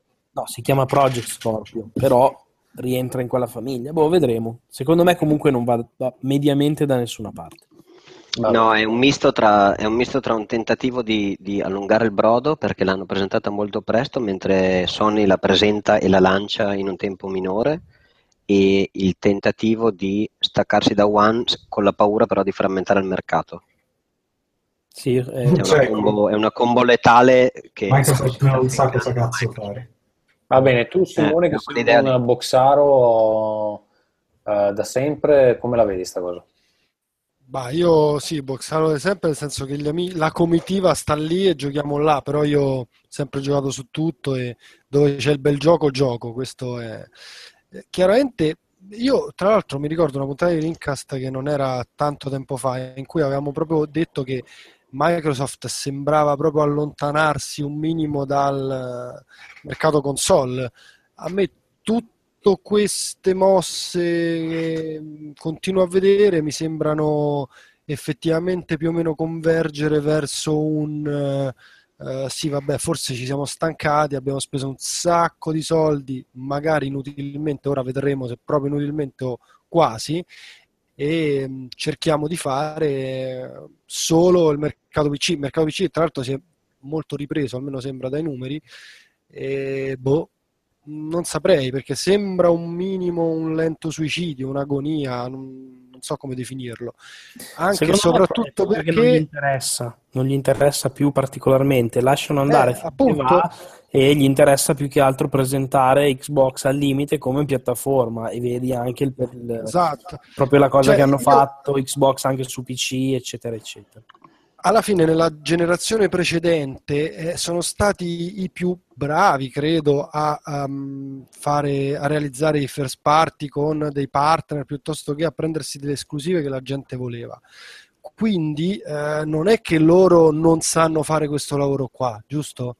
Cioè, io credo che loro Tante sappiano fare che queste però hanno qua. permesso di fare quelle cose lì non ci sono più. A me Xbox 360 piace di più di P- PlayStation 3. Come Eh, appunto, è è una cosa che abbiamo detto più volte, insomma, è stato abbastanza lì, si sono mossi molto bene, quindi ok, Marco ha detto giustamente alcune delle figure chiavi non ci sono più, probabilmente questo, non probabilmente, sicuramente è un problema.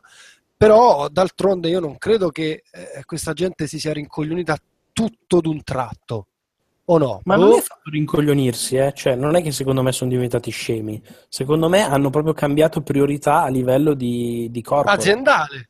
Sì, esatto. Hanno Cioè, una volta i videogiochi erano un asset strategico molto molto importante, secondo me per quella che è Microsoft oggi nel 2016 e in proiezione nel 2017, 2018, vai a sapere, meno. Sem- Il sempre. dominio, il dominio del salotto non è più l'obiettivo adesso, cioè adesso, insomma, da ta- parecchi anni quello che conta è il dominio della tasca, no? De- del, del- del telefono, del- cioè il, il, ehm, la- la- come si dice, l'obiettivo strategico si è spostato, ma, ma da mo', cioè, ci sono tante altre cose, i servizi cloud, i, Sì, sì, eh, sì. insomma, tante altre cose su cui Microsoft si sta concentrando, anche con successo. eh. Anche basti vedere comunque, per esempio, anche il discorso che è tutt'altro che, come dire, marginale del sistema operativo. Cioè, dieci anni fa Windows costava un boato, non se lo comprava nessuno, ce l'avevano tutti craccato, adesso hanno fatto sei mesi a regalarlo gratis, costa 20 euro e la percentuale di chi magari se lo compra adesso legittimamente si è alzata di molto, idem per i vari Office, eccetera. E a loro quello Sì. comunque secondo me interessa più che Xbox. Eh, probabilmente avranno fatto i conti e avranno detto se dovessi investire questi soldi adesso forse non è più così conveniente come prima, rallentiamo l'investimento su questo mercato. Eh, ricordo sempre che la, la divisione di cui fa parte Xbox è l'Entertainment and Devices Division e dovrebbe essere quella che include anche Windows Phone, quindi in quel buco lì immaginati come la gente si presenta ai board o alle discussioni, cioè Sì, Windows Phone ricorda- bene ricorda bene, anche una Xbox cosa. sta andando me- peggio della, della scorsa generazione. Ricorda, ma sta andando comunque bene in realtà, però sta andando troppo peggio di PlayStation 4. Però una roba, ricordati Eh. anche che loro avevano annunciato, secondo me, sempre coerente con questo un po' clima di un po' confusione aziendale proprio. Vi ricordate quando avevano annunciato un paio di tre fa, se non ricordo male, forse erano tre, comunque ah basta, facciamo tutto sulle serie TV, avevano aperto divisioni per fare Mamma serie mia. TV. TV, cancellato TV, tutto. TV, TV. Eh, in un anno hanno cancellato tutta quella roba di studi, contenuti, eccetera. Eh, cioè, se comunque non è confusione questa, non so che cosa sia. Però vabbè, stiamo un po' divagando. Va bene. Va bene. Allora, altre Stiamo cose che, e sono- mezza, che sono successe, ne sentivo delle voci eh, oggi in realtà su un altro podcast, non, non voci dall'interno dell'industria, del fatto che ci sono delle parti di Sony che non, ehm, non credono in PlayStation VR. Ehm, E, quindi, diciamo, PlayStation Pro è una specie di so, un prodotto alternativo, insomma, c- ci sono dei, dei timori all'interno di Sony che PlayStation VR possa essere un flop, lo scopriremo. mo- Tommaso, io dico una roba, la presentazione che hanno fatto vedere è- sarà l'ultima presentazione prima di del lancio di PlayStation VR, mi aspettavo su un'ora di presentazione almeno mezz'ora a parlare di PlayStation VR, piuttosto anche a riparlare. Eh, ma aspetta, stai parlando della conferenza che hanno fatto vedere stamattina? No, no, no, quella di, dell'altra settimana. Ah, ok, quella dell'altra settimana mh, no, semplicemente non ne hanno parlato e si è Eh. concentrata su PlayStation Esatto. Pro. Stamattina invece, proprio prima del TGS, hanno fatto una lunga conferenza che presentava principalmente i giochi eh, in uscita in Giappone ehm, e eh, lì in realtà spazio alla VR eh, ne hanno data anche con degli spot abbastanza eh, convincenti, credo, perché anche lì hanno il problema che mostrare com'è la VR sen- senza provarla è veramente difficile, però hanno creato de- degli spot interessanti secondo me.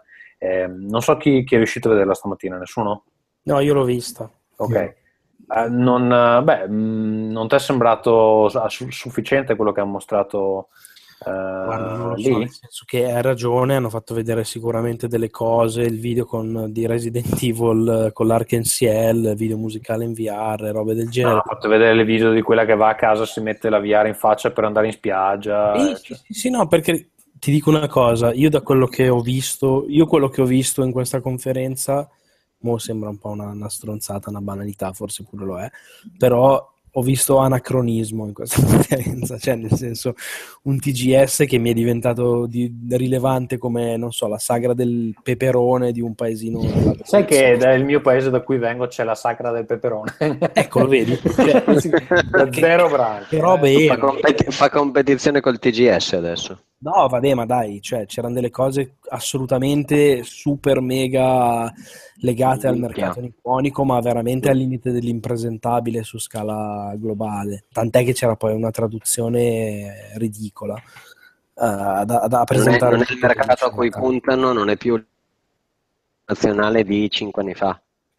No, no, assolutamente, ma assolutamente. Ma tant'è che addirittura poi leggevo che PlayStation 4, anzi l'hanno pure detto, cioè PlayStation Vita ha venduto più di PlayStation 4 in Giappone e PlayStation 4 tutto sommato sta andando a- da Dio in generale nel mondo, ma in Giappone è non, non in difficoltà, perché non è vero, però non sta facendo il boom perché di base alla gente non gli interessa più particolarmente delle console casalinghe. Secondo me si vedeva dalla conferenza. Boh, poi vabbè.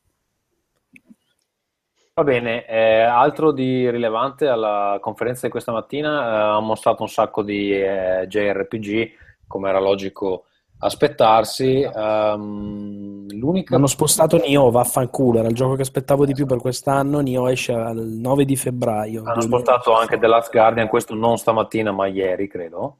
Eh, Sì. Hanno spostato The Last Guardian di nuovo, questa volta al 7 eh, dicembre. Ferruccio ci ricorda che eh, è una chiavica perché è andato a scuola un giorno e quindi purtroppo sta soffrendo, poverino. Quindi direi, visto che comunque alla fine di cose molto interessanti la conferenza di stamattina non ci sono ehm, state, se non forse la canzone iniziale che ha aperto la- la- il trailer iniziale che durava 73 minuti, era molto bello. Ehm, passiamo ai giochi che stiamo giocando? Cosa dite? Ferruccio? Quel Ciotti Eh, sì, eh sì, dopo un'ora e quaranta. Sì, sì, sì, vai Tommaso. Madonna, mm, che- che- va bene, stiamo giocando i giochi, sigla. Now playing. Bene. Ferruccio, parlaci dei tuoi giochi così poi te ne vai a... Che... a dormire come, come le persone brave. Posso cominciare a parlare eh, di Doom con un breve attimo poetico? Sì, però allora diciamo Doom che ti hanno offerto, chi è che te l'ha offerto Doom? Gentilmente, gentilmente offerto dai nostri amatissimi teles- telespettatori. Bene. Amici da casa. I vostri fondi sono andati a finanziare il Doom di Ferruccio e adesso scoprirete in diretta se vale la pena fare donazione Rincast oppure no. Allora, io, comin- io comincerei così, con un eh, haiku, ah, con le sillabe giuste, ragazzi, ho perso del tempo. Cominciamo col primo, sì, di Doom, eh, Doom haiku numero uno, manco comincio e già sparo la faccia di un demone. Bello, eh. Bello. Eh? Bello. E questo, e questo, e questo, insomma era così per, per- per aprire. Doom è un gioco di sparare le facce che è veramente uno dei, uno dei giochi più belli che abbia giocato quest'anno, sicuramente, ma è anche è, è- è un gioco che, che ha un design così perfetto che quasi quasi pare che l'ha fatto Nintendo. Eh, Tranne per la parte dove tutto eh, la gente esplode e muore, dici? C'è un 99% di budelle in più rispetto al, al tipico gioco Nintendo, però, eh, però per dire anche il fatto che è, è l'unico FPS in cui è divertente muoversi, cioè, muove- cioè non è vero, magari anche Titanfall è così, però insomma muoversi in questo, in questo gioco è divertente. Eh, hanno azzeccato perfettamente il salto, che è una delle cose più difficili da fare in un FPS. Ehm, pensate che non, ci- non si ricaricano le, le armi. Ora, pensate a questa cosa qua, non- dopo, dopo centinaia di migliaia di FPS che erano tutti basati sul fatto che mentre ricarichi l'arma non puoi sparare così, questo gioco dice no, non, va, non c'è bisogno di ricaricare armi, non c'è, ehm, non c'è praticamente neanche il, il fatto di doversi andare a mettere dietro i muretti, non c'è la, la cosa di eh, aspettare per ricaricarsi l'energia, che se ci pensate è una cosa che veramente ha senso in alcuni giochi, però è anche un modo del gioco di dirti non giocare, così poi puoi giocare dopo. Perché alla fine quello di sì, nascondersi per farsi ricaricare l'energia è interessante in alcuni contesti, però Doom mette in, eh, in discussione praticamente tutto quello che sappiamo degli FPS. Basti sapere che all'inizio del gioco la prima cosa che ti viene data è il fucile a pompa, cioè è- già la prima arma è devastante. Beh, però è E Doom. questo ti fa venire voglia di, di sperimentare con le altre armi o, o poi no? Sì, sì, sì, perché poi, perché poi le armi, le armi che ci sono, sono, eh, funzionano tutte in maniera diversa, hanno tutte delle- dei potenziamenti che sono interessanti. Eh, e poi sì, è logico che le armi più recenti che trovi sono più potenti, però se giochi a un, a un livello di difficoltà decente, cioè uno degli ultimi due, eh, sei costretto dalla mancanza di munizioni eh, ad alternare. Eh, e naturalmente c'è anche Ferruccio, secondo me sono dosate molto sapientemente, nel senso che te le danno come quando in certi platform che ti spiegano una meccanica, no? E poi la metti in pratica. Qui è un po' simile con le armi, cioè ti danno l'arma e arriva il nemico giusto con cui usarla e quindi ti diverti a usarla. Esatto, esatto. E, e andrei in questo, in questo- a questo proposito al secondo Aiku di Doom. Qua dovrei mettere tipo la musichetta di Quark, no? Sotto. Esatto, se c'è qualche musichetta così, Bach, qualcosa così. Allora, è importante quando visiti Marte aver lo shotgun. Stai sicuro che siano giusti con le... È, è- è perché aver, eh, se no le cinque sillabe non c'erano. Questo per dire che eh, anche questo Doom è ambientato su Marte, c'ha una storia che è più carina di quanto ci si potesse Bravo. aspettare. Sono d'accordo, bravo. Ed è, ed è anche presentata in una maniera bellissima perché tipo quando parte la cutscene che pensi che ci sia qualcuno che sta là a blaterare per tre minuti, il nostro protagonista, per esempio, prende a pugni l'altoparlante da cui sta parlando quello là e quindi viene troncato. Quindi c'è anche un po' questa cosa di... eh, che il gioco si rende conto di, di cosa è Doom e cosa vuole essere, quindi non... è- Poi se vuoi ti vai a leggere tutte le... i- il codex, queste cose qua, è, è interessante. Eh, però è bello il fatto che il protagonista ha anche questa personalità che viene, che viene espressa solo dalle animazioni delle mani, che è davvero, davvero fantastica.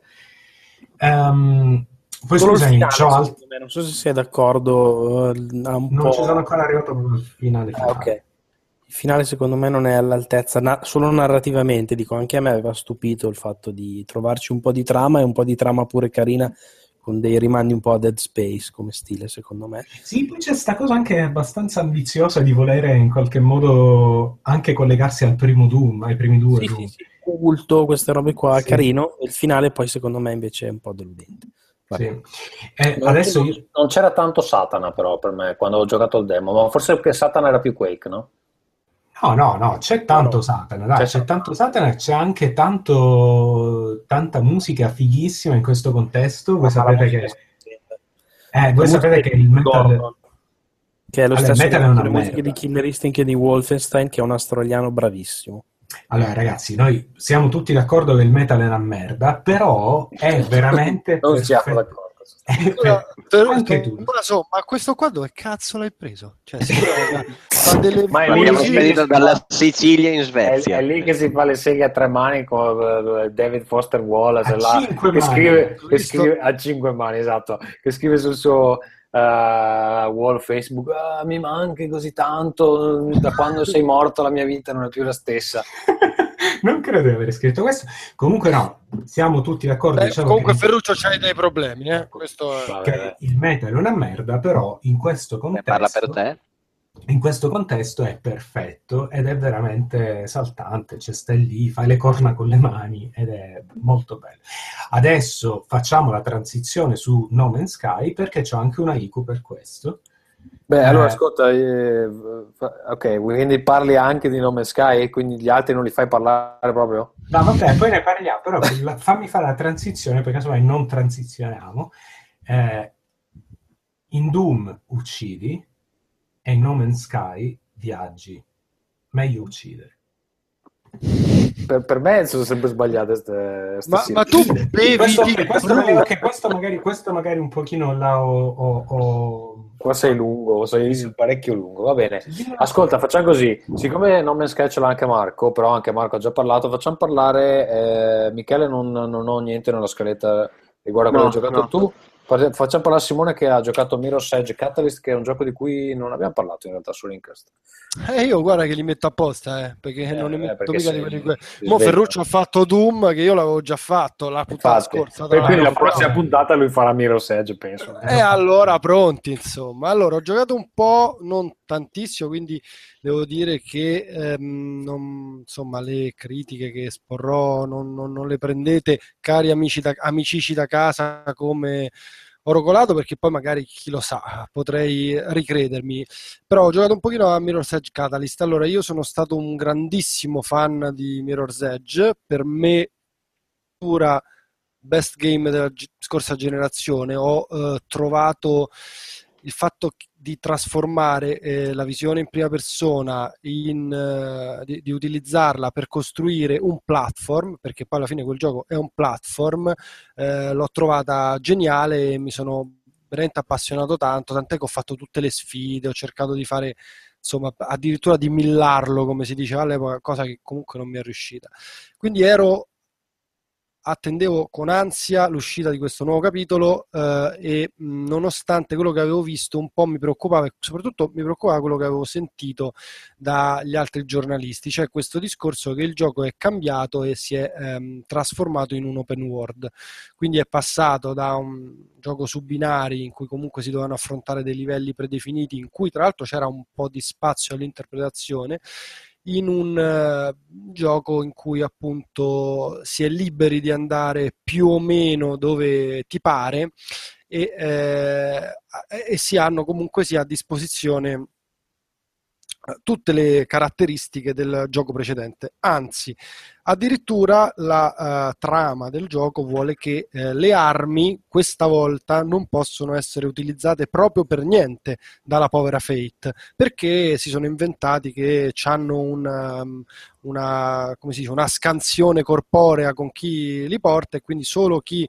eh, è legato a una determinata arma può usarla.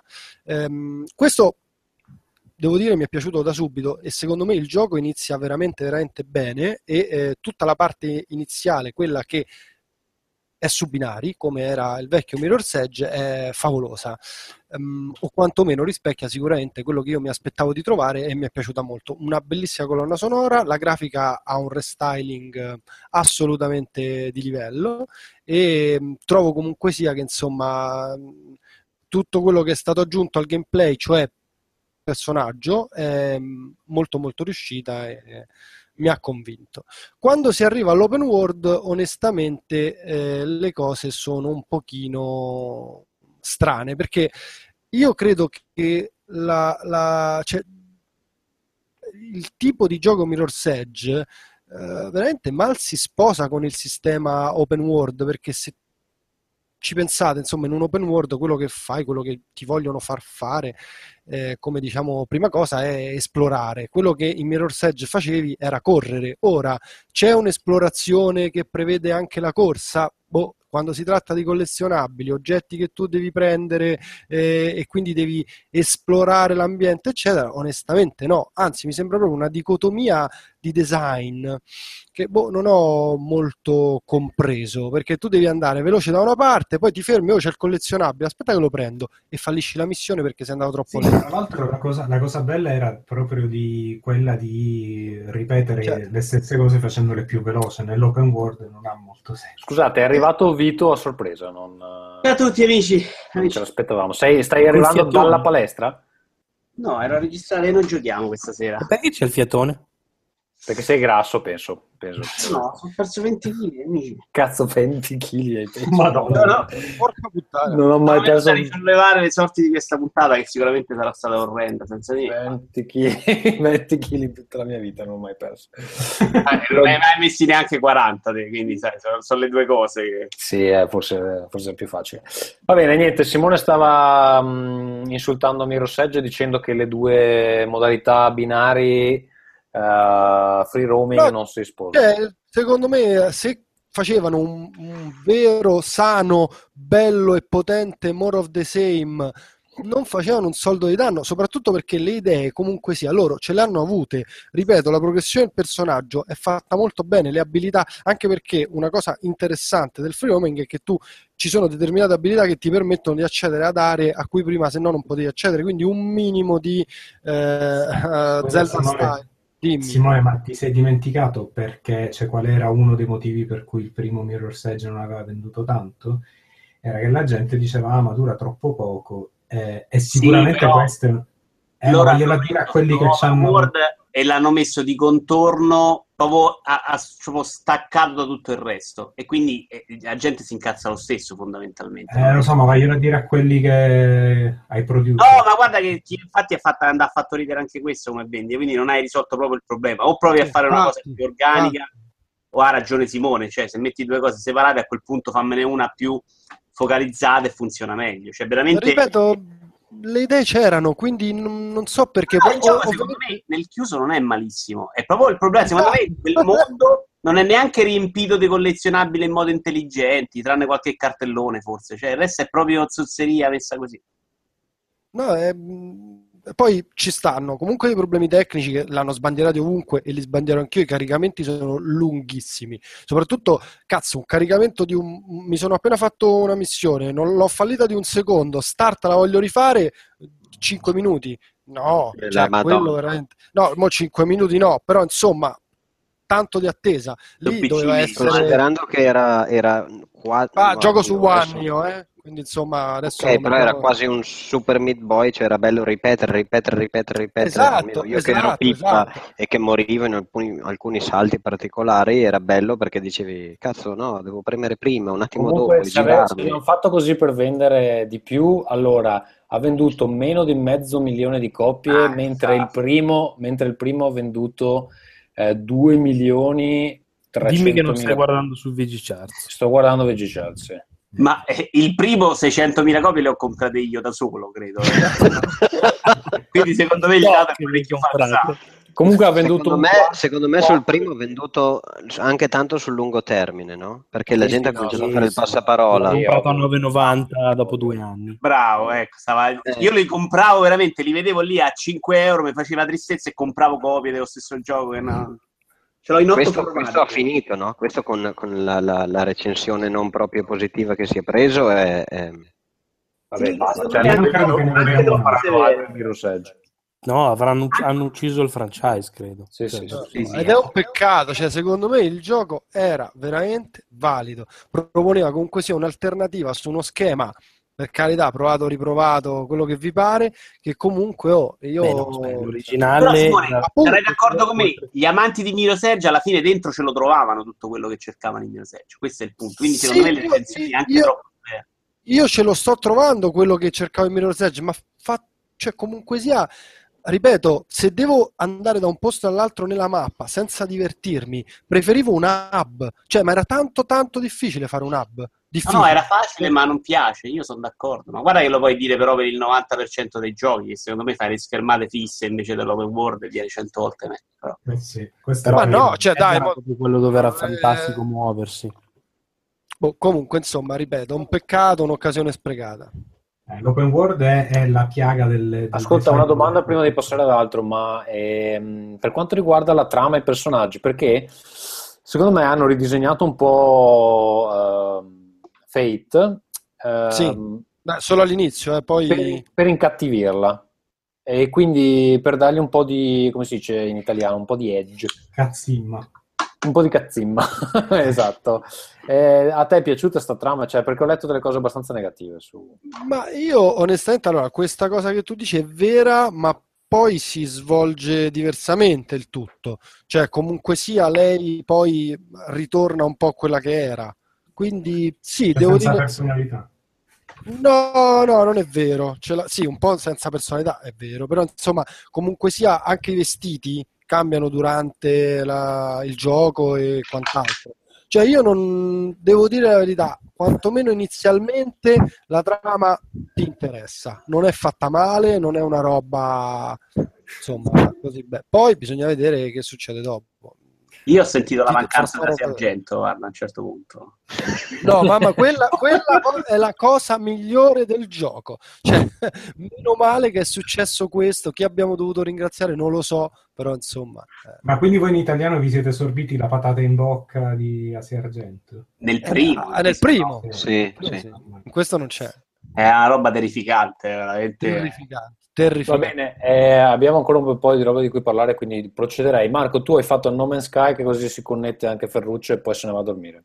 Ma ne parla meglio Ferruccio di me, nel senso che io l'ho, l'ho giocato per credo una decina di ore scarse e quindi non mi, cioè, mi sono fatto un'idea, sì, non ne posso magari parlare con particolare cognizione di causa, anche perché per come l'ho approcciato io, eh, non l'ho giocato subito al lancio, nel senso che era proprio uscito mentre io ero, ero in ferie, l'ho recuperato quando, quando sono tornato e sono rimasto sicuramente più del dovuto sia sul pianeta natale che nei primi, diciamo, nei primi mondi, perché così boh, volevo esplorarli un po' e quindi magari ho, ho perso un po' in visione d'insieme. Va anche detto che ho perso anche un po' in voglia di giocarci, nel senso che ci ho giocato e mi ci sono comunque divertito, eh, pur con dei limiti evidenti. Poi ho smesso di giocarci perché dovevo recensire una roba, provare un'altra, eccetera, eccetera non è che abbia particolarmente voglia di, di- di rimetterlo su, via. Posso dire una cosa, che eh, vabbè, delle premesse, de- delle chiacchiere che si sono fatte sul fatto che Sean Murray abbia un po', un po' detto cazzate, per dire un po' come stanno le cose, alla, alla Molino, banfando un po', si è detto e detto abbastanza, credo, anche perché... boh. Penso che l'abbia pagate tutte, giusto? Perché non, Eh, es- esatto. non mi sembra uno che dorme tan benissimo ultimamente. Bravo, cioè volevo dire proprio questo. Secondo me la prima è che per l'attitudine sua a livello, non lo conosco personalmente, ma per come è sembrato, o è un attore clamoroso e quindi anche quella sua timidezza, quel suo abbassare sempre lo sguardo, eccetera, era una posa e allora ok. Se non lo era come credo, secondo me gli rimbalzerà tutto mediamente in faccia e mi spiace un po' umanamente per lui, nel senso che è vero, potevi anche evitare di dirle certe stronzate, però secondo me non la vivrà benissimo e anche per il futuro non so bene come ne uscirà. Eh, l'altra cosa che volevo dire è che eh, me lo aspettavo forse un po' più bello a livello anche artistico. Avrei dovuto scrivere uno speciale, ma oramai è passato il tempo, non lo scrivo più. Artistico addirittura? Sì, nel senso che secondo me hanno mostrato sempre delle cose fantastiche, ma dove si vedeva la mano del designer. Eh, ma nei vari trailer, nelle- lo spazio non ci puoi fare niente. No, no, aspetta No, sto scherzando, poi, poi, poi ne parliamo. Che quando hanno mostrato i vari dinosauri, le varie ambientazioni, fantastico. I trailer, le cose, il giocato che hanno sempre fatto vedere, secondo me è bellissimo da mozzare il respiro.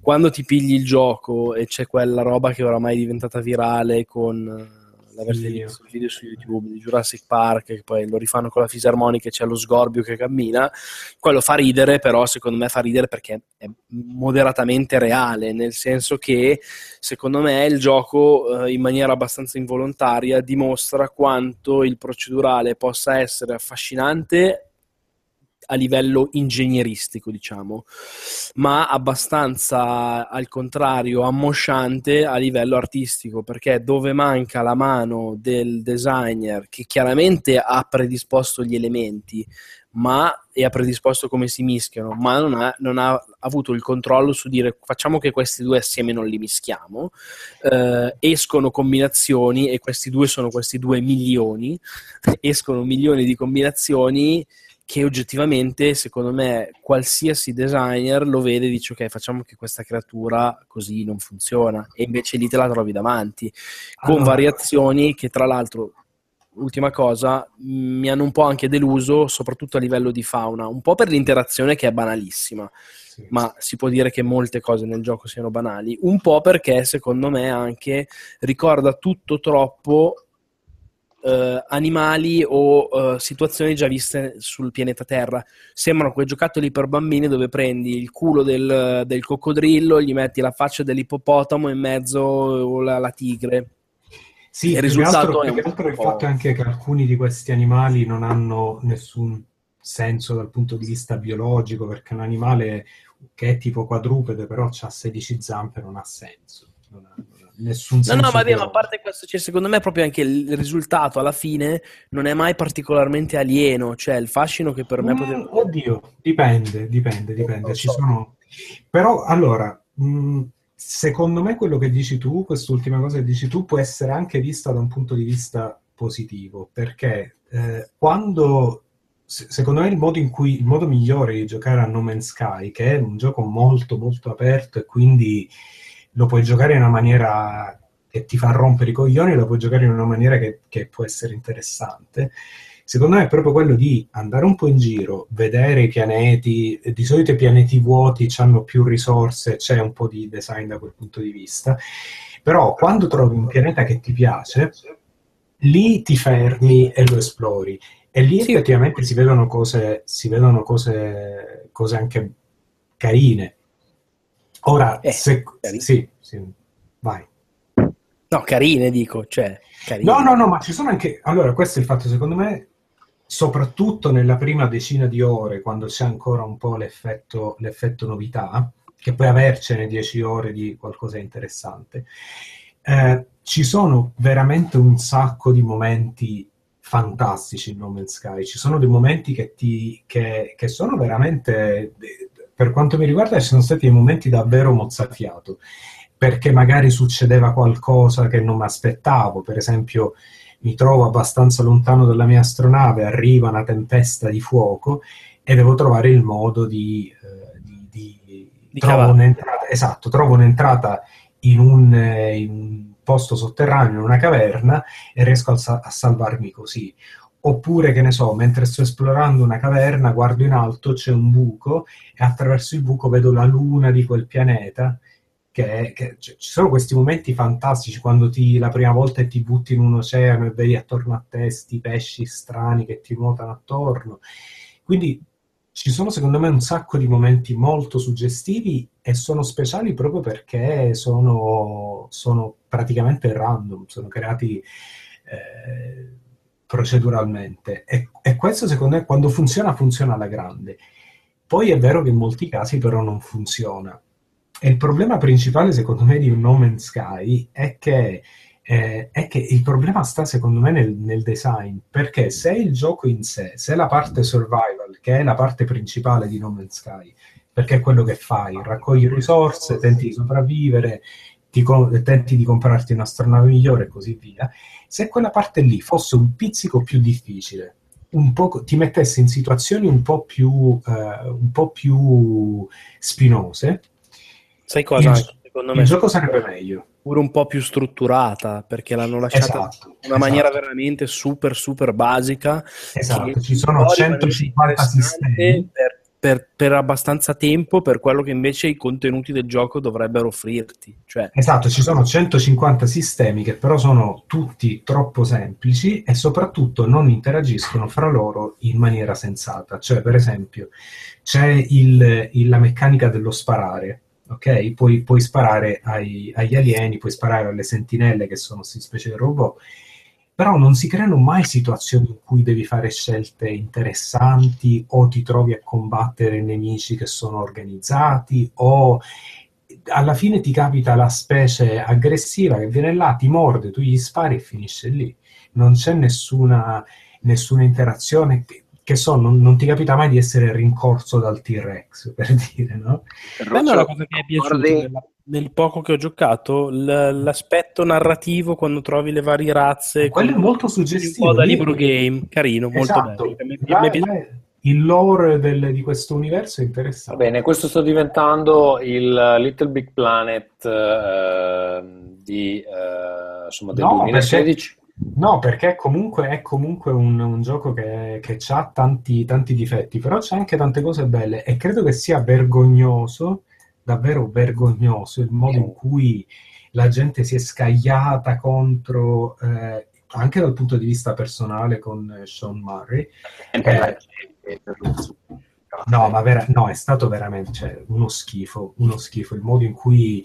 eh, la- cioè, de- che- quando, compri, quando compri qualcosa, un gioco, un libro, un film, eh, puoi scegliere prima, ti puoi lamentare dopo, però non è che puoi dire che ti hanno truffato. eh, Beh, no, aspetta, aspetta un attimo. C'era il trailer che era un'altra roba. Allora, cioè, secondo me, finché uno eh, si lamenta perché si aspettava di trovare una cosa, ne trova un'altra o non gli è piaciuto, ci sta. eh, chiaramente quando la gente va a minacciare di morte, eh, quali sono coglioni. Però questo, vabbè, è, è- è scontato, giusto però ribadire. No, ma guarda- Però, guarda che scusa quelle un cose attimo, c'erano quando tu vai, gioco. come ha fatto lui, a dire sa- menti sapendo Ma di c'è- mentire, come ha fatto, c'è il multiplayer, no, sarà bello incontrarsi con altre persone per vedere come sarai, eccetera, e tutta quella roba lì non c'è. Ma Cioè, se tu ti vai a vedere, eh, no, no, no, aspetta, se tu vai a vedere, se tu vai a vedere le interviste, quello che lui diceva era a parecchi, a tipo un anno dal lancio, diceva sarebbe interessante se questo succedesse. Quello, eh, quando si sviluppa un gioco, ci sono cose che magari vorresti fare, poi non arrivi a fare, e- ed è, è il fatto che la gente Vabbè, faccia le liste con va quel... culo per lui, eh, Ma con le interviste di un anno fa, se tu, ti, se tu Vito, a vedere... scusa, eh, Vito, se parli sopra Ferruccio non si sente niente, tra l'altro ti sentiamo con il eh, gracchio del- della morte. Se tu, guardi, se tu guardi i trailer, non c'è praticamente nulla che non sia nel gioco, nel gioco finito, non c'è nella maniera in cui la gente si aspettava. Ma questo succede per qualsiasi gioco, non è che eh, cioè, la gente si aspettava qualcosa di diverso, però se tu vai a vedere le interviste, se tu vai a vedere i video che sono stati rilasciati prima del lancio del gioco, il gioco è quello. Il Poi problema non è che secondo me è vero quello che dici di dichiarazione di un anno fa, però secondo me se vai a vedere ha detto cagate anche molto più recenti di un anno fa. Eh, Cioè, Marco, magari ti- quella dei sistemi solari che sono fisicamente accurati eh, può essere di un anno fa e, no- e l'hanno Marco, ti- tolto. Ti, Sì, ma faccio un ti esempio, a sì. volte, Marco, ti faccio un esempio, a volte stai sviluppando una feature che ha realisticamente possibilità di farcela per la release e poi a un mese dal lancio ti rendi conto che c'è un problema grosso e non puoi più inserirla perché sennò ti spacca il gioco. Una cosa che è successa, una cosa che è successa con Alienation, eh, l'ultima patch che abbiamo rilasciato doveva esserci anche la possibilità di acquistare un voice pack eh, con, non so se hai giocato Resogun, c'è un modo che si chiama Commando Mode dove comandi uno degli omini verdi al posto dell'astronave. E lui lì ha le, eh, ha le battute di Arnold Schwarzenegger e quindi fa la voce di Arnold Schwarzenegger e dice tipo get to the chopper! E, e cose del genere, no? Praticamente c'era la possibilità di acquistare questo voice pack dove potevi dare la voce di Arnold Schwarzenegger ai tuoi omini di, di Alienation al posto di dire nice o Ok, over ok. here, eccetera. Boh, eh, un giorno, due giorni prima di rilasciare sta cosa, eh, Sony ha deciso che non si poteva fare perché aveva paura che siccome appunto una delle battute che diceva era identica a Comando il film, diceva no ma poi forse questi qua qualcuno si incazza ci, ci Ci denuncia, denuncia. no, non, voglio affogare. Due giorni prima eh, il team ha dovuto rimuovere una feature che eh, fondamentalmente era anche già nelle note di patch eccetera. Adesso questa era una cosa piccola, ok, però non è impensabile che alcune cose del genere siano successe anche per No Man's Sky. Ovviamente dall'esterno sta cosa qua non la puoi sapere. No, perché- però ok, al- allora a maggior ragione se succede una cosa del genere, secondo me devi avere la- l'intelligenza, la sensibilità e la visione di comunicarlo in maniera diversa. Sì, ma parliamo della pedanteria. una ci stiamo parlando di cose di una pedanteria incredibile. Sapete cosa hanno tolto? Hanno tolto i sistemi, i pianeti che ruotavano, adesso non ruotano. eh, i, i pianeti che ci hanno tipo, avevano detto ci sarebbero stati pianeti come Saturno con gli anelli e non ci Sì. sono. Cioè, ragazzi, siamo a dei livelli di pedanteria. di- voglio dire, hanno tolto da, da- Cioè, cazzo, Metal Gear Solid 5 non c'ha l'ultima missione, ragazzi. Però, Ho Ferruccio, capito, io ho capito, uno- Però se bene? tu te la sei menata che hai voluto inserire, il mio gioco non è solo, ah, le dichiarazioni erano così, eh, le ho lette, questo gioco non è solo come gli altri con la luna che ha uno skybox dipinto, c'è una simulazione fisica dietro. È se tu sei il primo che fai gonfi il petto su una cosa e poi non c'è, Eh, ma l'hanno tolta perché, tolta come ma l'hanno tolta perché, perché i giocatori si confondevano. Ma perché, ti- ma- perché venivano l'abbiamo tolto, doveva Vabbè, essere... Vabbè, ma l'abbiamo- dai, inutile non fare polemica, non- abbiamo capito. Insomma, c'è- c'è- una solo cosa? una cosa sicura su questo gioco, che è un gioco che divide. Ha diviso pure voi. Esatto. Va bene, eh, ma tra l'altro a me non è che è dispiaciuto, eh, solo- non sto dicendo quello. Vito, Io sto dicendo che ha fatto emergere il Basta! peggio dei videogiocatori.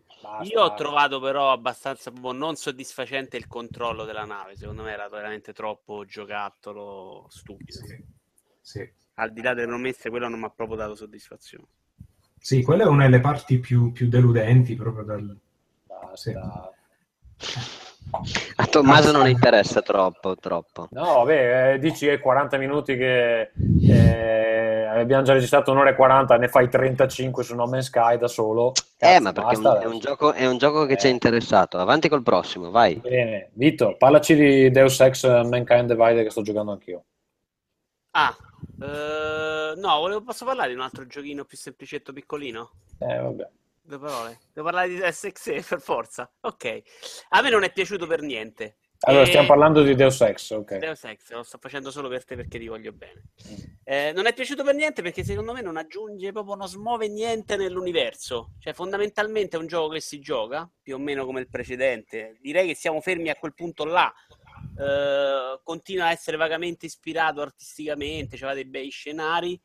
Eh, hanno bilanciato meglio la parte sparacchina nel caso uno vuole sparare e le abilità secondo me sono strutturate meglio ha tante possibilità per affrontare una missione, però io ho avuto sempre l'impressione che siano costruite. Non ho avuto l'impressione che io ho un mondo vero in cui posso muovermi come cazzo mi pare. Ho l'impressione che ci sia uno scenario pre-compilato in cui ho tre stradine. Nel senso, devo andare in una stanza, ma aspettavo che ci fosse il, eh, il corridoio, insomma, la, la- la cosa da reazione, o ci fosse la, la targhettina da rubare a un altro. Eh, e ho trovato insopportabile la staticità proprio del mondo, ma anche a livello di personaggi, a livello di, di storia, a livello di come si muove. Per dire, cioè, a un certo punto ho fatto una fase non stealth, perché il gioco fondamentalmente ti consiglia, ti consiglia è, è preferibile giocare sempre stealth. Una fase non l'ho fatta stealth, ho sparato a tutti.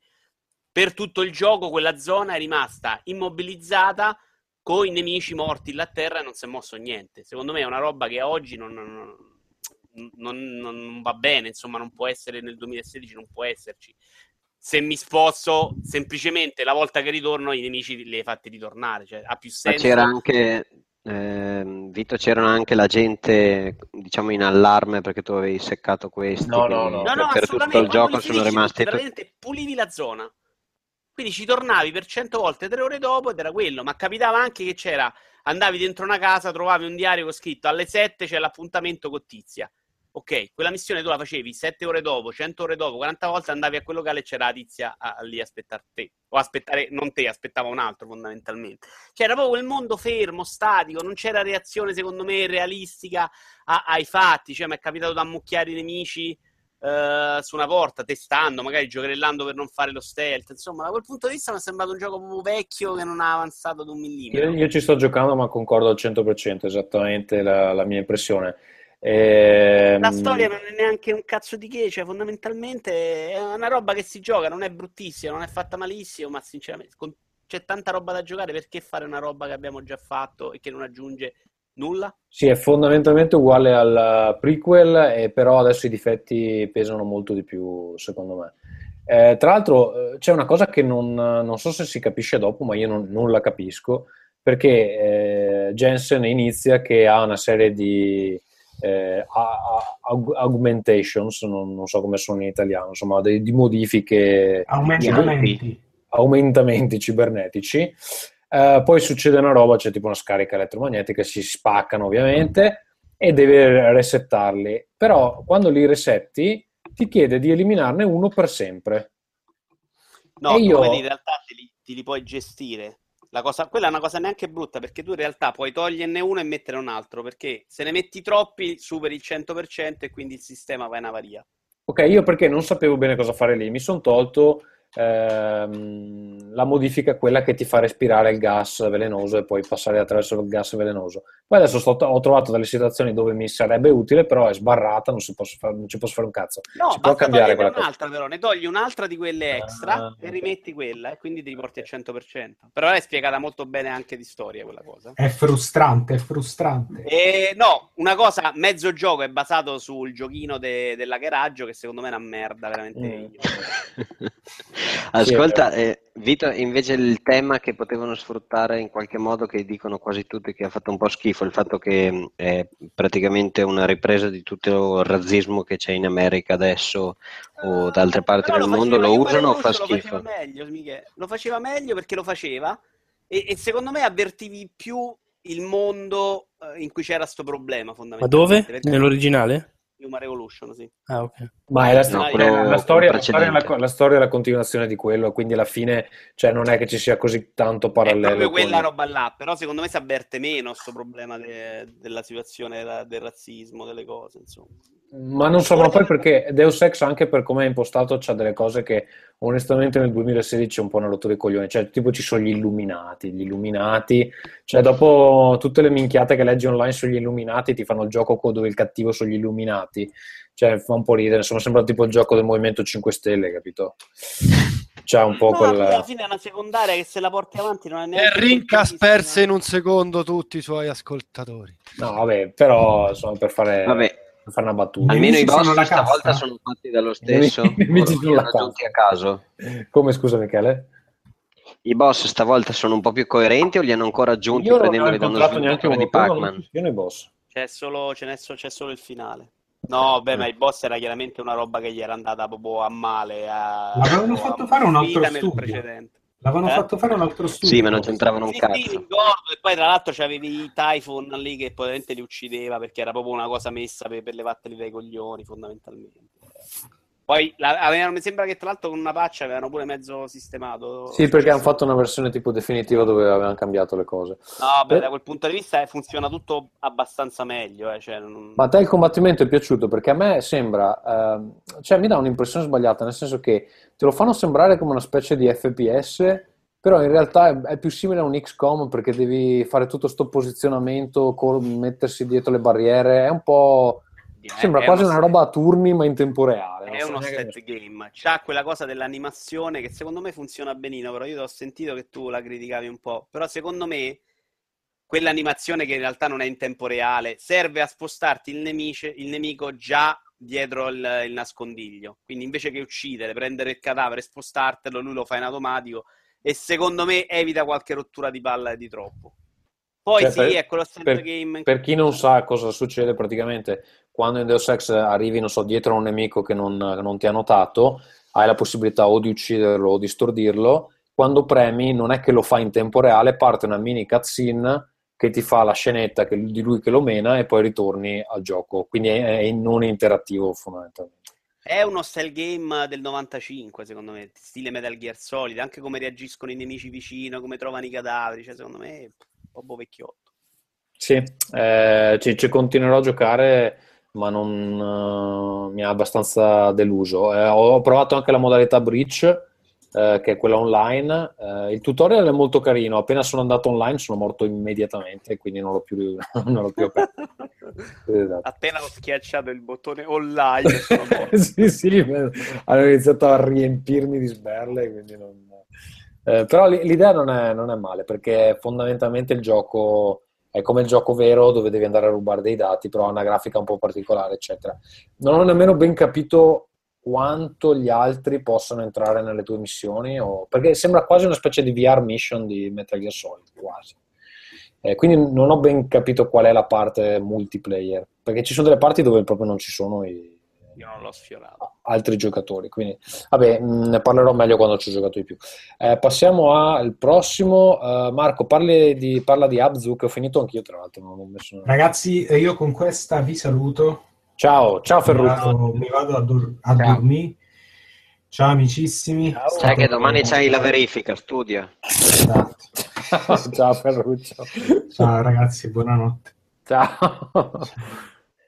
Abzu è il gioco nuovo di Matt Nava, che è l'art director di Journey e di Flower, del suo nuovo studio che si chiamano Giant Squid.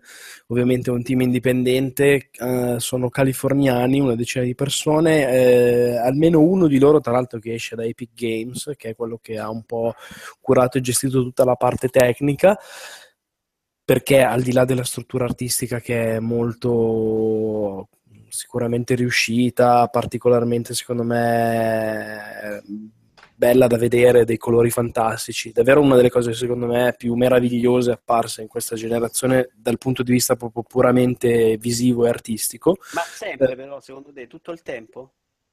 Scusa? Secondo te lo fa tutto il tempo sta cosa? Del Secondo me è sempre molto bello e oltre a essere molto bello, dicevo, è anche gestito molto bene a livello proprio hardware, nel senso che spinge. Cioè... Insomma, ha delle scene più belle di altre, però in generale non è un brutto gioco. Beh, amico Ioni, averci. No, non so perché Vito non mi No, sembra io ho dei momenti in cui sì, sono stato d'accordo, avesse esplosione dei colori, altre parti invece mi hanno lasciato proprio indifferente. No, boh, secondo me, eh, a me il gioco da quel punto di vista lì è piaciuto tantissimo.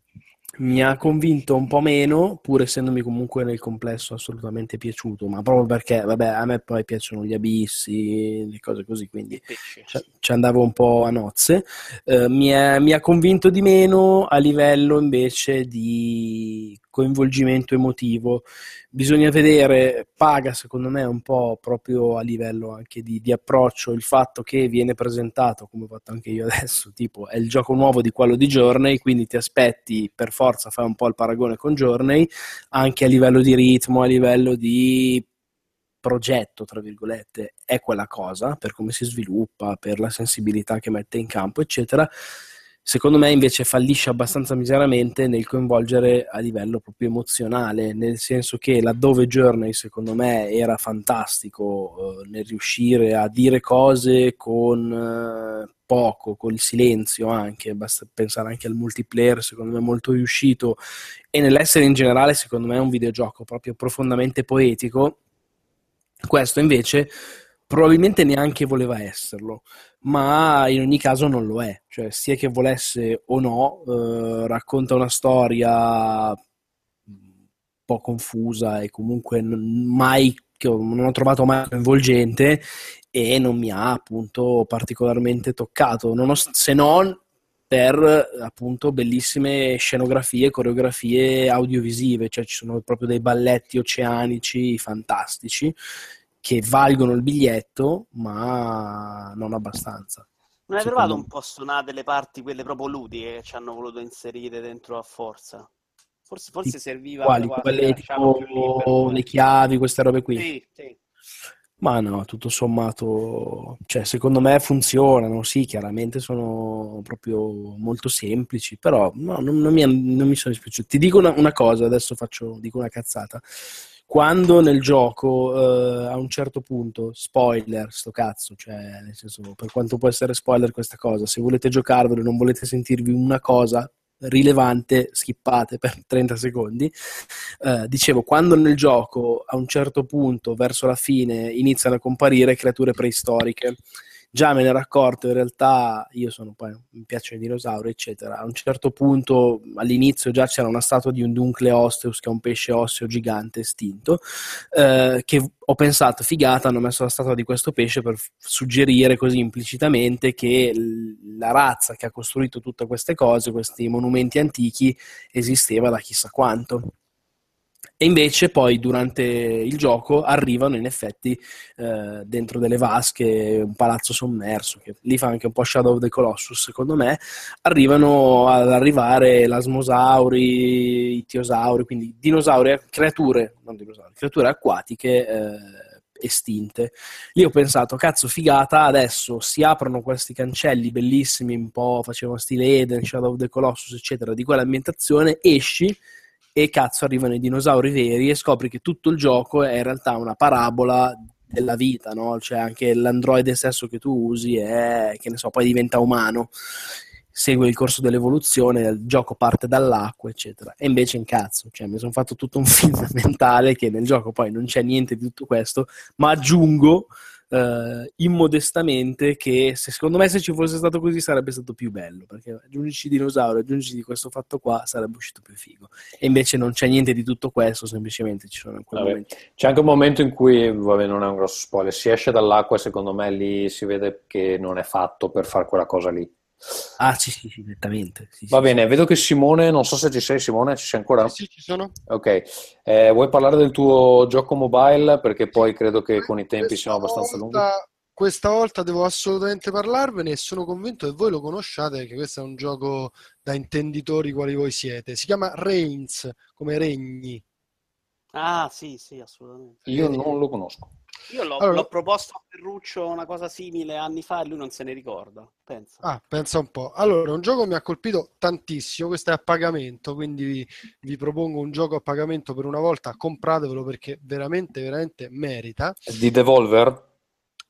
Di Devolver? non Sì, è di di Devolver. Devolver. È di, è di Devolver, pubblicato da Devolver? Aspetta, scusa, ma stavo... Devolver Digital. Sto guardando, cercando... Reigns. Stai parlando di Reigns? No, Nerial si chiamano loro. Ah, ok, pensavo Reigns. Reigns, Reigns, Reigns. Reigns è di Devolver. Devolver Digital, sì. Certo. Nerial è lo sviluppatore, ma il Ah, gioco è pubblicato da Devolver. A posto, ma era, scusate, magari questa è ignoranza mia, c'era anche su PC prima o l'hanno fatto solo su mobile? L'hanno mi sembra- fatto su PC e mobile insieme. Ah, ok. Comunque, il gioco è un... um, eh, la cosa che ti colpisce di più chiaramente sono i controlli, perché i controlli sono quelli di Tinder, cioè tu a destra, swipando a destra fai sì, swipando a sinistra fai no. E in pratica sei un eh, re. No, ma l'hanno descritto loro, scusa se ti interrompo. Game of Thrones meets Tinder. Così l'hanno Sì. descritto. Pensa, quindi eh, esatto, Game of Thrones perché è ambientato la trama mh, che viene solamente descritta tramite parole, non ci sono animazioni se non quelle proprio piccolissime in alcuni dei disegni che poi sono carte, ma non immaginatevi niente dei TCG, quindi insomma non significa assolutamente nulla. Ci sono eh, delle domande che ti vengono poste, tu sei il re. E all'inizio proprio ti viene detto sei eh, il re figlio di eh, XY, tu già lì puoi rispondere sì o no e già quello avrà conseguenze in tutte le altre partite che farai. Perché il punto è appunto quello di ehm, con i sì e con i no cercare di far durare il più possibile il tuo regno. Quindi a ogni domanda che ti viene proposta tu devi mh, decidere chiaramente secondo la cosa che meno ti farà danni, ehm, quali risorse delle quattro a disposizione far scendere e quale salire. Faccio un esempio, le risorse sono la chiesa, il popolo, l'esercito e i soldi. Se arriva eh, il vescovo che ti dice che bisogna costruire assolutamente una nuova chiesa, perderai soldi, guadagnerai in popolo e in religione, ok? Quando una di queste risorse, basta una, va a zero, tu sei morto per un motivo o per un altro. E eh, dopo ricomincerai la partita non puoi mai ripetere il gioco. Quindi tu ti troverai sempre di fronte a un gioco nuovo perché quello che eh, il personaggio che continuerà a giocare secondo chiaramente la trama del gioco è un, un nuovo re della tua dinastia quindi quello che però è stato eh, dal predecessore appreso tramite le sue scelte influirà in tutte le partite successive. Faccio un esempio, incontri il diavolo, da quel momento in poi potrai reincontrare il diavolo a seconda che fai delle scelte o no. Eh, è un gioco assolutamente vedo io geniale perché appunto torna alle avventure testuali di, di un tempo ma con una modalità eh, molto più frizzante perché ci sono delle cose da scoprire ci combattono sempre con sì e no, ci sono i combattimenti all'interno dei dungeon e così via, quindi è anche vario nel suo schematico. Ehm, però ecco quello che eh, fa ridere perché ci sono parecchie battute ehm, il fatto è che veramente non ti riesci a staccare perché dici cazzo sono durato 20 anni 30 anni perché stavolta mi ha fregato eh, eh, il denaro adesso non farò più questo errore e in un modo o nell'altro a me sembra che quello che ti vuole insegnare ora io non so se ha una fine spero onestamente che sarebbe Ce meraviglioso. Ah ok sarebbe meraviglioso Sai cosa? Io, anche io l'ho giocato e a me è piaciuto, ma a me è piaciuto più sul, sul breve. Nel senso che secondo me già dopo mezz'ora, una roba simile, eh, inizia a intravedere le stesse carte e a capire la deriva di certe scelte. Cioè, eh, secondo me diventa ripetitivo piuttosto in fretta. Il concept resta geniale, sono d'accordo con te. L'applicazione dello stesso invece non mi ha convinto. Perché io, allora, non l'ho giocato per lunghe sessioni. L'ho Io sono proprio- arrivato a, mi pare, adesso non mi ricordo, ma tipo 34 re, una roba del genere. Cioè, Io sono al ventunesimo, se non Ok. sbaglio. La mia più grande dinastia sono 45 anni. Ah, io 50, io sono morto di vecchiaia una volta.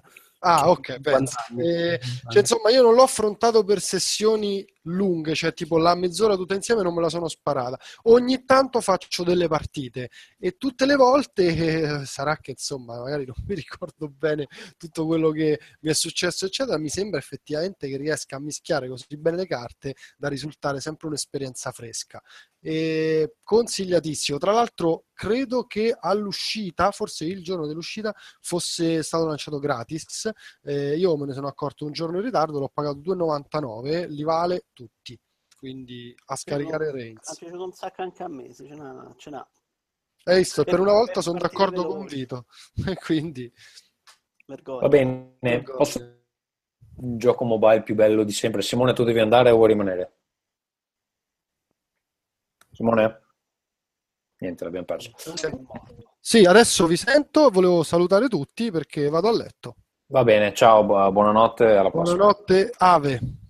Eh, il gioco più bello per mobile, secondo me, è Mr. Robot. Il nome completo è più complesso, comunque cercate Mr. Robot.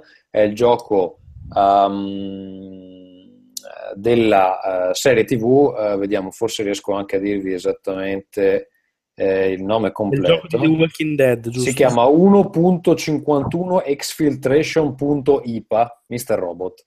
Eh, comunque, appunto, cercate Mr. Robot. E Lo studio è, eh, Night School ehm, ed è pubblicato da Telltale Games. La premessa è questa, che eh, tu, giocatore, trovi, ti chiedi di mettere il nome, eh, trovi eh, un telefono per terra, nel momento in cui lo prendi in mano, parte il gioco e eh, c'è una specie di interfaccia finta, immaginatevi una specie di WhatsApp finto che segnala che il telefono si sta resettando, da quel momento eh, inizierete a ricevere eh, messaggi da parte di vari numeri, eh, di cui uno è un hacker che dice quel telefono è mio, eh, come mai, dove l'hai trovato, come mai ce l'hai tu, adesso mi devi aiutare perché devo recuperare un file che è nascosto all'interno del telefono, però siccome si è resettato è un casino, adesso dobbiamo fare delle cose.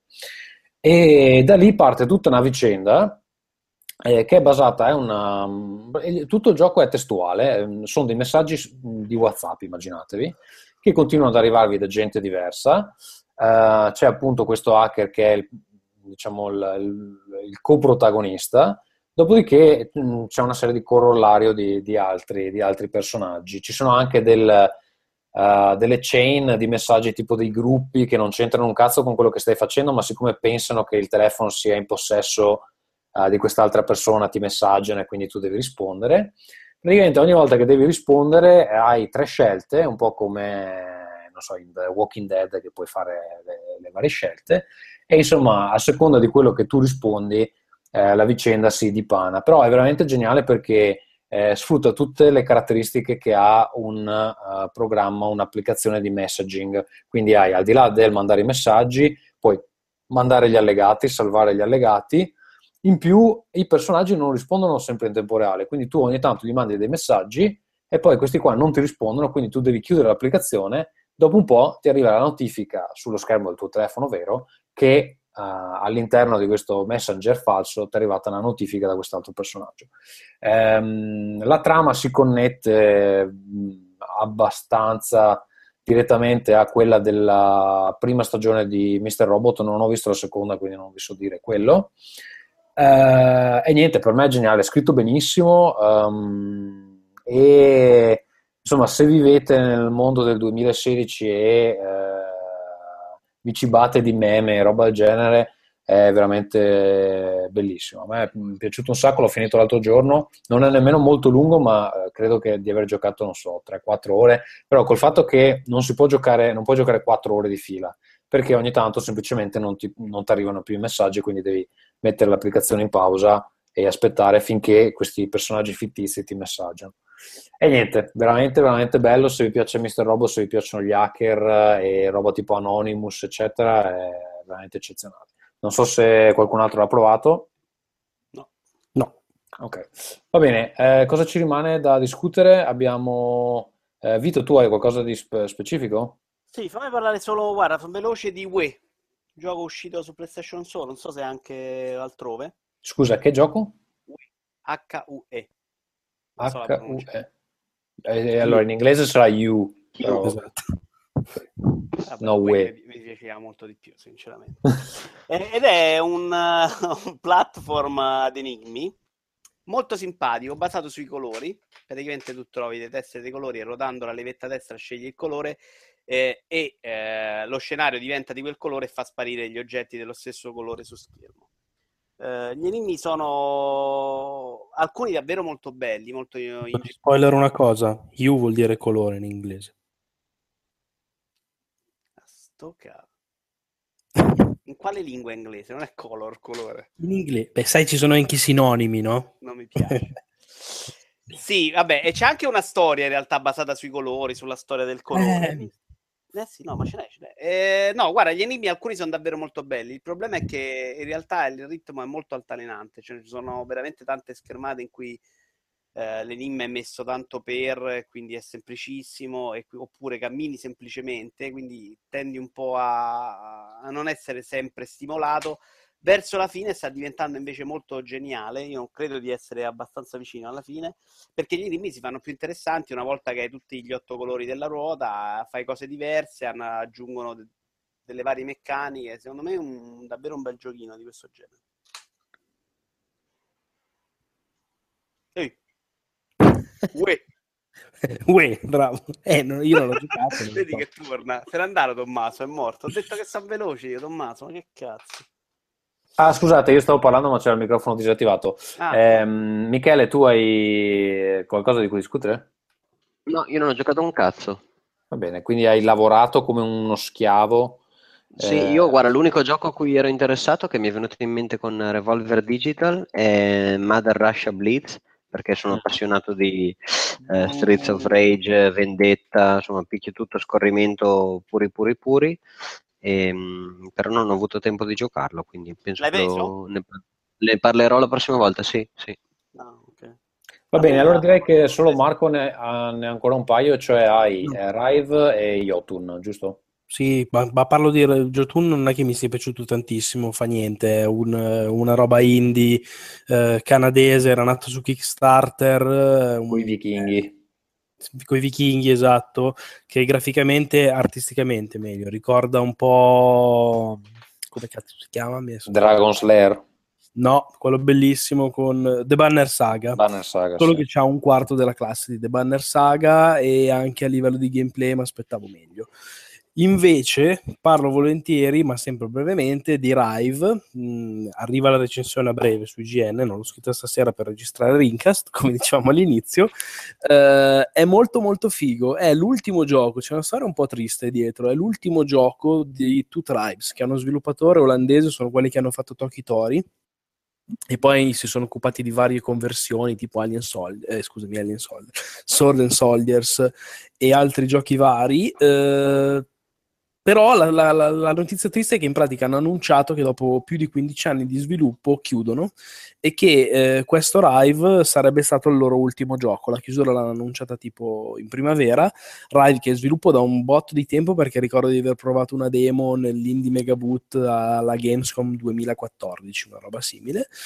Già lì mi era sembrato bello e il gioco finale è veramente, veramente bellissimo. È un, eh, un incrocio tra, vabbè, se devo dire un genere è un action, ma in realtà eh, action nel senso di azione, non action alla baionetta. Ehm, in realtà eh, è un- suddiviso equamente tra platform e shooter, nel senso che è un platform eh, in 2D dove tu controlli questa macchinina dall'aspetto tipo ragnoso con un pilota dentro barbuto e ha uno- una scrittura abbastanza brillante, uno humor scemotto americano eh, del tizio che dice un po' cazzate perso nello spazio. Tu sei appunto in questa gigantesca base spaziale, eh, ti muovi a sinistra a destra in 2D, dicevo, e poi hai questa forte componente shooter da twin stick shooter, quindi con il grilletto destro spari.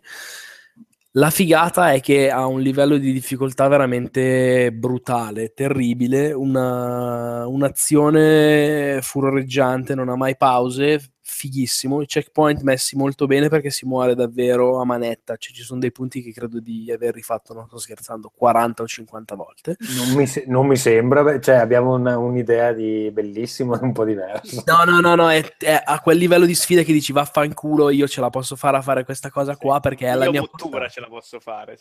No, no, no, ma va, ce la posso fare e poi quando ce la fai ti fai il segone, però poi te lo fai per due secondi perché arriva un pezzo subito più difficile.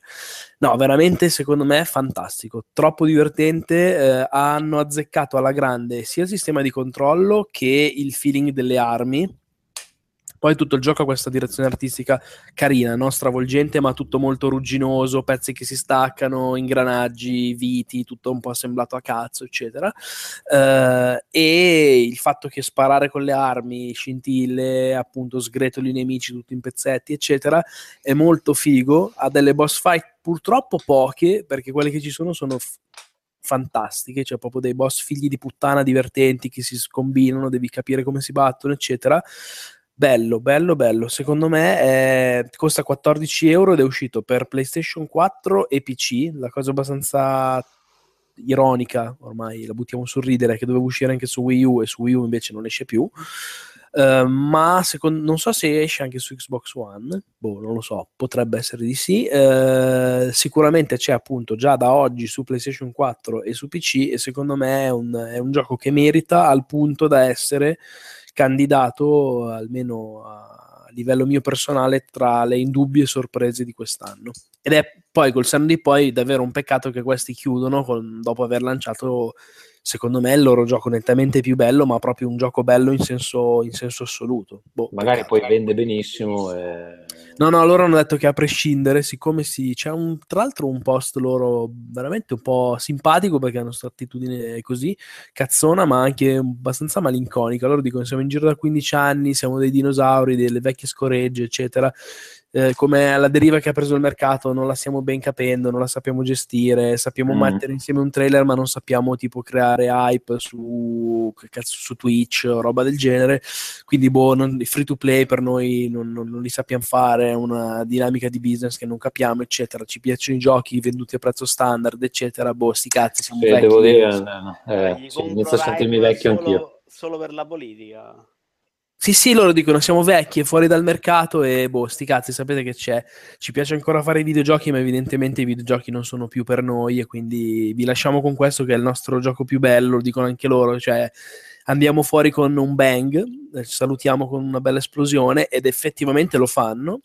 E però, boh, sfiga, è l'ultimo gioco. Dicono che tra l'altro continueranno a supportarlo per eh, Vabbè, eventuali problemi. sparpagliano, vanno tutti a continuare a fare videogiochi da altre parti. quindi che cazzo. Però, boh, dicono che, che, che Vabbè, dai, ma hai messo curiosità, mi sa che lo comprerò. Tra l'altro, se non sbaglio, lo guardavo su PlayStation Plus oggi, eh, cioè su PlayStation È Plus, sconto. sullo store è in sconto. Sì. È in sconto, sì, è in sconto la, lancio se- col, col Plus e idem su Steam. Però veramente, se eh, a patto, infatti sono un po' ancora indeciso sul voto da mettergli, alto, ma sono indeciso se andare verso voti molto alti perché secondo me la discriminante forte è il fatto che sia un gioco comunque impegnativo e se uno proprio non c'ha voglia, non è capace, eccetera, ho paura che possa essere un po' troppo difficile. È anche vero che dopo un tot di vite che perdi, ah, basti per sempre come dichiarazione di intenti e poi chiudo, parti e c'è la modalità che puoi scegliere è solo difficile. Punto.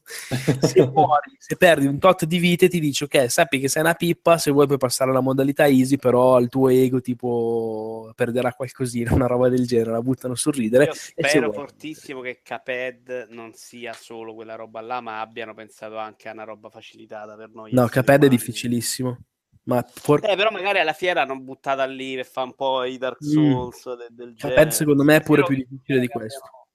Eh? Quello Beh, che ho giocato io apprezzo, difficile di questo. Apprezzo la modalità di farti provare la, la parte, la, la difficoltà più alta e poi della- di abbassartela dopo. Sì, sì, io l'apprezzo. Immagino che il mio ego 90% rimane della gente si abbasserà. Io rimango assolutamente uomo anche se abbasso a livello. No, non lo so se l'abbasso. se- cioè, io ho l'idea che sarà un gioco che venderà 16 copie e magari quei 16 che se lo comprano sono abbastanza stronzi hardcore da volerselo finire con le cattive, tra virgolette. Però ripeto, ti prende a calci nei denti, ma mh, è- a me ha dato sempre l'impressione, e poi infatti l'ho finito, di essere sempre fattibile. Cioè, ti sprona a migliorare, eh, ce la puoi fare, secondo te sei un Però è bello fenomeno. Va bene, ragazzi, direi che eh, qui fa mezzanotte e mezza. eh, io direi di chiudere eh, con queste belle parole di Marco. Grazie per essere venuti. e rimaniamo in attesa di scoprire quando Nintendo farà la sua presentazione. A questo punto non credo sia probabile eh, a giorni, eh, può essere più facile che si vada a ottobre. Eh, comunque, insomma, registreremo un altro episodio in, quella- in quell'occasione. Grazie Vito per essere venuto a sorpresa, grazie Marco per essere stato ospite, grazie, Grazie Michele anche se non hai giocato un cazzo e non hai detto niente. ciao ragazzi, ciao ciao, amici.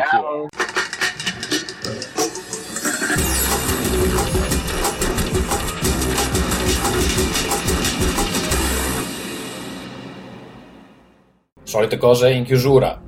Potete inviarci email a rincast.gmail.com. Ultimamente ce ne arrivano molto poche, non so se è perché eh, abbiamo questo gruppo Telegram dove si chatta dalla mattina alla sera, immagino uno dei motivi sia quello. Comunque, se volete scriverci qualcosa, rincast.gmail.com. Tutte le puntate le trovate su www.rincast.it. Qualcuno mi ha fatto notare che su iTunes ci sono solo gli ultimi 20 episodi o più o meno. Um, non so esattamente quale sia il motivo di questo perché il, il feed è giusto, uh, devo indagare, non ho ancora avuto tempo. Comunque su www.rincas.it trovate anche gli episodi uh, vecchi. Su Twitter ci trovate a www.twitter.com slash rincast, di solito gli aggiornamenti li mando più lì che su Facebook. Comunque ci trovate anche su Facebook, iTunes e G cercando semplicemente Uh, Rincast. Nuovamente, se volete scaricare la beta del sistema di uh, gioco di ruolo a cui ho lavorato negli ultimi mesi, il Monad System, trovate, la trovate scaricabile gratuitamente dal 15 settembre su www.theworldanvil.com. Lì ci saranno i link, insomma, la vedrete e uh, potete scaricarla, leggerla e farmi avere del feedback se vi interessano i giochi di ruolo. È tutto, alla prossima. Ringcast.